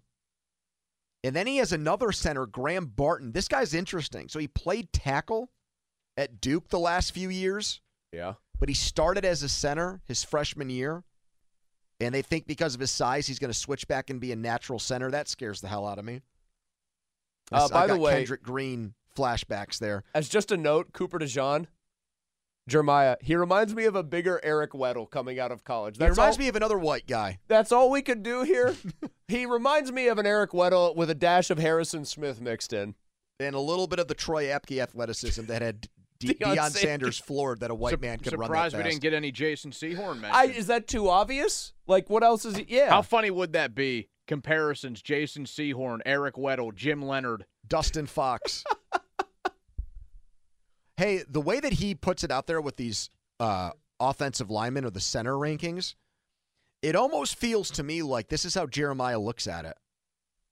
It would be too much of a reach to draft the center at 20, and all the best center prospects are going to be gone by the by the time they pick in the second round. Yeah, he's got him in a little bit of a quandary, which makes you think they're going to have to. 20's a bad spot to take one of these guys, and by the time you come back up at 51, trade back in the first round. But you can't do that if one of the tackles you really like, or even a corners, I think, that you like is on the board, right? The corner is something that I want them to address in free agency, but the elephant in the room there is Peterson. And Kaboly came on with us Friday and pretty much said there's no way he's getting cut. He's on the team. So you're paying him $9 million to do. He's not a safety. We watched him struggle at that position at the end of the year. So what what are you putting your your stock in if you're the Steelers? Corey Trice coming off of a major knee injury. No, you can't. He was a Right. seventh, he was a seventh round Hey, pick, Chris. That's I'm, I'm asking that rhetorically, primarily. But if you're them, what where else is the plan here? you find like a medium priced free agent in you you find like a mid mark a mid tier guy like you did with Steven Nelson back in the day or Levi Wallace and that's your outside corner and Peterson plays slot. Man, I just I thought Steven Nelson when he was here was okay. I don't obviously Levi Wallace had a tough time last year. So- Uh, with them, I feel like they need to take a blue chipper in the draft or take a guy who's who was a blue chipper, like a Hayden when they go and pick somebody up like that that falls into their lap. I don't think the guy listed at number 22 is uh is a bad option either. I don't I don't think it would be their their first need by any means. Byron Murphy, defensive tackle from Texas. Uh, that's where Jeremiah. That, you, that you're talking about the Jeremiah list, right? Yeah. Dulac doesn't have defensive tackle or defensive line uh, as a first round uh, position for the Steelers because of all the money they already have invested in it. And he's right about that. Between Heyward and Ogunjobi, and then Benton had such a big year last year, there's not a spot. You know, Heyward will be back, and some they'll, they'll find a way to make it work. They're not cutting Ogunjobi, and they're playing Benton a lot. So if you draft the defensive lineman, my opinion, if you draft Byron Murphy, you're drafting him for 2025 and beyond. It's not a total redshirt year. He's going to get snaps. He'll get worked into the rotation. But you're if you do that, you're almost, I think, and this is why Jerry left defensive line out. You're drafting somebody in 2024 to be a backup. Corner, you're drafting somebody in the first round. Guy will start. Center, Tackle. guy will start. Tackle, ho- well, hopefully. If it's Mims, he won't start till halfway through the season, even though it might be obvious to everyone with eyes. and I don't even think it's a situation where like, okay, Porter and Jones are really starters, but he but they were made to wait. I think if they drafted a defensive lineman, the guy would need Heyward to get hurt again or something like that to get first round starter snaps by the middle or back half if, of the if season. Heyward's somehow fully healthy and like there's really no rust, though, I wouldn't have as much of a problem because I think a healthy Heyward is still a big time impact player. You guys see number 42 on this list? Really could fit with the Steelers. Undersized receiver, great speed though, a lot of polish. Ladd McConkey. Ladd McConkey isn't the only uh, white receiver that made the top 50. The guy from Florida uh, sneaked in here too, under the gun. 48, Ricky, Ricky, Pearsall. Pearsall. My guy Malachi Corley is way up there at 44. I actually like the guy at 50 in the second round. Roman Wilson from Michigan. Uh, you guys know the the one other dude from uh, LSU, Brian Thomas, the non Malik Nabers Yeah, guy, big like guy, like six 6'4". four, dude. He's he's rated very highly in this, but he's interesting. Where's the guy from Florida State who didn't play against Pitt? Keon Coleman. No. Or oh, the other guy. Not the Michigan State transfer. Wait, which one went to Michigan State and which one is the guy that's like six eight? Keon name like Johnny Wilson. Johnny like Wilson. Real. Keon Coleman from Florida State is 36th on this list. Yeah, he's he's a Michigan State transfer. Yeah, where's is is the No. six eight guy not listed? No, I don't see. Uh, I don't see that guy. Roman Wilson from Michigan, number. That's yeah, who number Donnie 50. just Yep, mentioned. Yeah. Loves him. Uh, I will give uh, Jeremiah credit. He couldn't think of a uh, a non-white guy comp for Cooper DeJean, but he did give Ladd McConkey one. Doug Baldwin. Not as physical as Doug Baldwin, but I could see him having a similar career. Doug Baldwin was pretty good for a while. He was.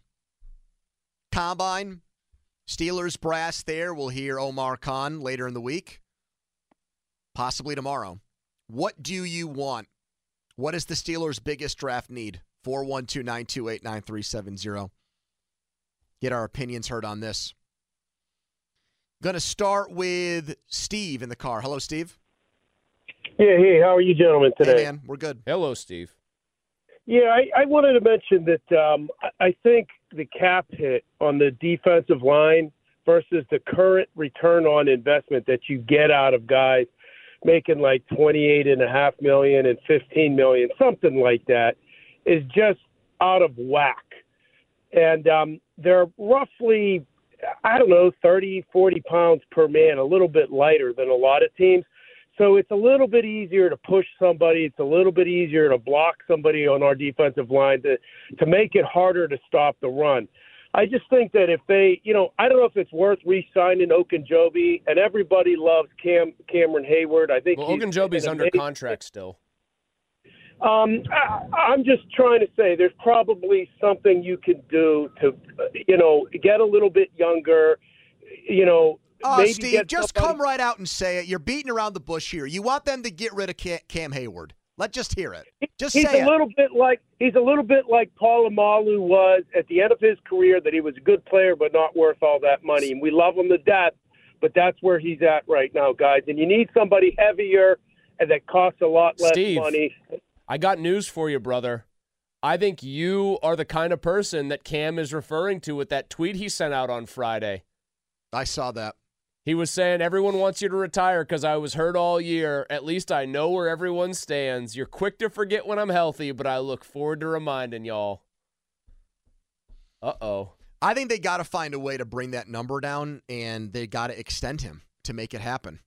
I think they've got to come up with a way to make it worth his while by incentivizing him with the opportunity to play beyond this year because I don't think Cam is um I don't think he looks at 2024 like it's necessarily his last season. I mean, the tweet he sent makes it seem like he's extremely pissed off and ready to have a big year. Hopefully, he does. I didn't really get the sense that there's a groundswell of people that think that no, I thought that. Well, I thought way that, over the hill no. and ready to hang him up. I thought that the tweet was also the classic, like athlete sees one tweet in his mentions saying like you're washed up, you're, it's time for you to go, you're a great player, but it's time, and lets that just completely dominate their brain for the rest of the day. Here is Ezra on the fan. Hello, Ezra. Hey, what's going on, guys? Hey, good to We talk gotta to you again, corner. Ezra. Hey, good to talk to you guys. I love you guys, man. Uh, I'm here in Atlanta, but look, we got to go corner because if we go corner, that we'll, we will literally be the first team to go like shut down cornerbacks, best secondary in the league to counter Mahomes and the Chiefs. We're not going to find a quarterback that's going to beat Mahomes. So what we need to do is be the first team to be like, you know what? Look at the field, the division we play in, the quarterbacks in the AFC. Get two shutdown corners, Peasy Island. Then we have Minkah as our the best safety in the league. And I'm telling you, man, that secondary, it doesn't matter who's our quarterback. You know what's the problem with the Chiefs in the very immediate term is you have to have somebody who can cover Travis Kelce, which is basically impossible because that's where Mahomes always goes when the chips are on the table. I, I mean, I, I don't want to do a 2018 Terrell Edmunds draft where it's like, oh, Miami took Minkah. Well, Ezra, We're just gonna. Ezra, let me ask you something. That guy Edgerrin Cooper that played for A and M, the inside linebacker, everyone thinks he can stay with the best tight ends in the league physically, but I want no part of that. Would you be okay with no, that? dude, no, no. Okay. I don't want Devin Bush scarred me for life. No, Well, I I'm scarred not by guys like Artie Burns, Ezra. You're bringing up corners in the first round. I got Artie Burn, heartburn still. You're right, and I got Ziggy Ziggy Hood scars. I get it. Jarvis Jones, I get it. This, we're gonna have first round busts. Yep. But if you want to beat the quarterbacks in the AFC with our quarterback room, shut down corners, What's dude. Ezra? We need Peasy Which, Island. which corner do you like at the other side? Then, what guy in this draft do you actually think will be there that you really like? Maybe he likes the guy named Kool Aid. No, no, no. I don't. No, no, not him. Not T. Higgins out of Clemson. I like. I like the kid out the Mac. Um, Mitchell. The kid rising up. I, Quinyon yeah, Mitchell. I like Turn of the Mitchell. Mac. Yep. Tomlin was all over him apparently at Uh, Senior Day Uh, or for- Senior Bowl. For what it's worth here, if they don't draft the tackle, I actually would prefer corner be the next position they look at it at 20. So I'm actually more I'm I don't know if I would go with the same rationale Ezra used. That's the only way to beat Mahomes is to stack corners up. Um, but I do think that's my second highest spot there that I'd like to see them address. I put it ahead of center. You'd put it ahead of well, corner. I go ahead of center. tackle, corner, center in order. Not by much. It's pretty close, but it's I'm I'm trying to come up with a defined order for you here, so I'm not a guy sitting on the fence going, you know, I could really see depending on who's See, on I think the board. I think wide receiver's a bigger need than corner, but I But do trust them, like I trust them. I trust them to take wide receivers. I want them to get a free agent, but then again, I look at this free agent list. Uh, the Athletic put it out today. Is from your your cousin Randy Mueller, who was the Dolphins GM. Mm. Cousin Randy. Yeah. And he has Jaylon Johnson and L'Jarius Sneed as the top two. Those guys are going to get tagged and probably will never make it to market. Who's next? His third best available corner is uh, Keisean Nixon from the Packers. And then he's got Steven Nelson fourth, man. Ah, yes, Back to the Future with Steven Nelson. I mean, that's Here's a the pro- real thin. Gilmore in Dallas is sixth, but he's 33 years I old I think now. Stephon Gilmore needs to get on with his life's work. Howard's the way he got 31. I mean, it's just not. Xavier it's Howard not looks deep, big, man. Like, and not in a good way. So I guess if you're going to get better at corner, you're going to have to Pony in, a- in an NFL where teams are ever more trying to put emphasis on defense on edge and corner, doesn't it make way more sense that most good, really good corners are going to get locked up well before they hit free agency? Sauce Gardner is never going to sniff free agency at least for the first ten, oh, pretty much ten he's, years of his he's career. Revis 2.0 there. But I'm saying, you know what I mean. The guys who are the consi- like, do you think Joey Porter Jr. if he has a really good second year, people are already going to murmur about a big money extension here? I think they will, and they should. Mm-hmm. He's going to get paid here because he should if he's that good. It's becoming a position. uh, The only reason I bring this up is to say, not to like rip you about the free agency idea, but to say, You are not going to be picking from the blue chippers in the class. All right, so let's say you use the first round pick on a corner. Let's just say it's And- Mitchell, the kid from Toledo. And the centers are gone in the second. By the time you pick in the second round, let me see if I can find. I had the list here. I had their free agent centers. Okay, here they are. Free agent centers. They've got Mason Cole five. By the way, Ugh. uh, Lloyd Cushenberry one. Broncos. Uh-huh. They've got Jason Kelce two. He's retired. Right. So I mean, we think he he keeps like Donnie, is he that done? he might not be for sure. He's wishy washy. But if he does I'm- play I'm- again, it's going to be in Philly. So it's not yeah. even like he's a free agent. He's either retired, He's or not gonna finish working on else. TV. Yeah. Okay. Coleman Shelton with the Rams. Mm-hmm. And uh, the the uh, Cowboys center, Tyler Biadasz. Biadasz, yeah. They love Wisconsin guys, and Biadasz is a Wisconsin guy. Paul Christ. Paul Christ is not an exciting guy. No, he wasn't. so, I mean, it's not like the center market is that much deeper than. I mean, I think a Cushenberry. Cushenberry is obviously an upgrade. It's just how like do you trust? Let me put it this way: if you do the things that you just described, they take uh, corner at twenty. They go somewhere else other than center in round two. If you get a guy like Cushenberry, I feel better about the position than I did exiting the season even before Mason Cole. It's an upgrade. Yep. And then if you're better at all the other spots, you start to wonder if maybe that's enough. I think the one position that we think is a need that they don't think is as big of a need is tackle, even though Dulac put it in his top five that he, that he thinks they, they- draft in the first round. But if they don't, does that mean they're going to keep Dan Moore over there this year? I, I still think they like Moore. They're just like they were the last to the party on Chuks. I think it's the same thing with Moore. You know how angry this makes me. They picked the right guy that I thought they were they should have picked last year, and he's been good out of position. And instead of saying, "Okay, he got us through the year, he made our running game better. Now let's put him back where we drafted him to play." let me ask you They're going to keep playing Dan Well, Moore. I know that they like cited this ridiculous conversation that happened during a game or at the end of the game that got Chuks benched. But seriously, last year, if you were going to go by performance and bench a tackle for Jones, I would have benched more before I benched Chuks and just had Jones slide into his natural position and kept Chuks. who- Probably, yeah. We Yeah. know what we're getting with him. He's Less just an adequate, parts. average, run of the mill type right tackle. No. Can man, somebody should have practiced ventriloquism and then tried to pretend to be Dan Moore, saying we should just run out the clock. We suck.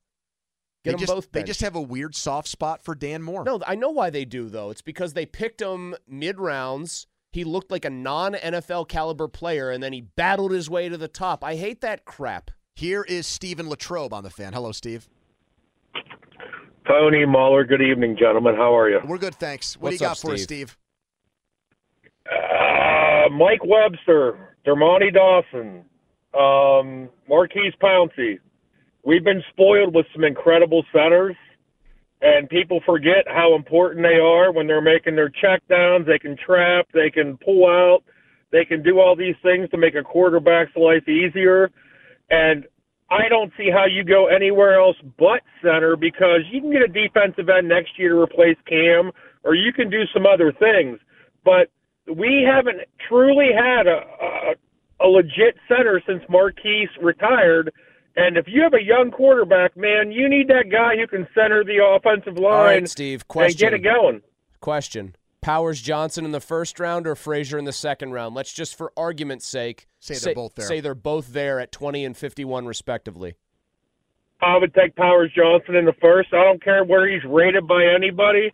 My guy out of Oregon, I would take him in a heartbeat. and Steve, be I like, only asked that because go." I thought, being from Latrobe, you might be close enough to West by God, Virginia, that you'd default to Frazier. And amateur wrestling is so big here that with or does Powers Johnson have a wrestling background too, or is that just Frazier? Do we know if Powers Johnson was also a wrestler? Yeah, Frazier was a four-time state champ. I know. That's my people that I talked to down in Washington County. Just the very wrestling capital well, of blue collar like myself. Oh yeah, yeah, they yeah. love Frazier down there. Oh yeah, yeah. If we were polling, What's the big school in Washington County that was always great at wrestling? McGuffey. mm, yeah, yep. McGuffey'd have kids just throwing down left and right. That contingent of people dying for Ready injury. I'm not actually like counting that as his fault. a two-year contract. We're going to pay that it was better. We get it. Attention spans just aren't what they used to be heads in social media and eyes on Netflix. But what do people do with their ears? Well, for one, they're listening to audio. Americans spend 4.4 hours with audio every day. Oh, and you want the proof? Well, you just sat through this ad that's now approaching 30 seconds. What could you say to a potential customer in 30 seconds? Let Audacy put together a media plan tailor made for your unique marketing needs. Advertise with Audacy. Visit ads.audacy.com.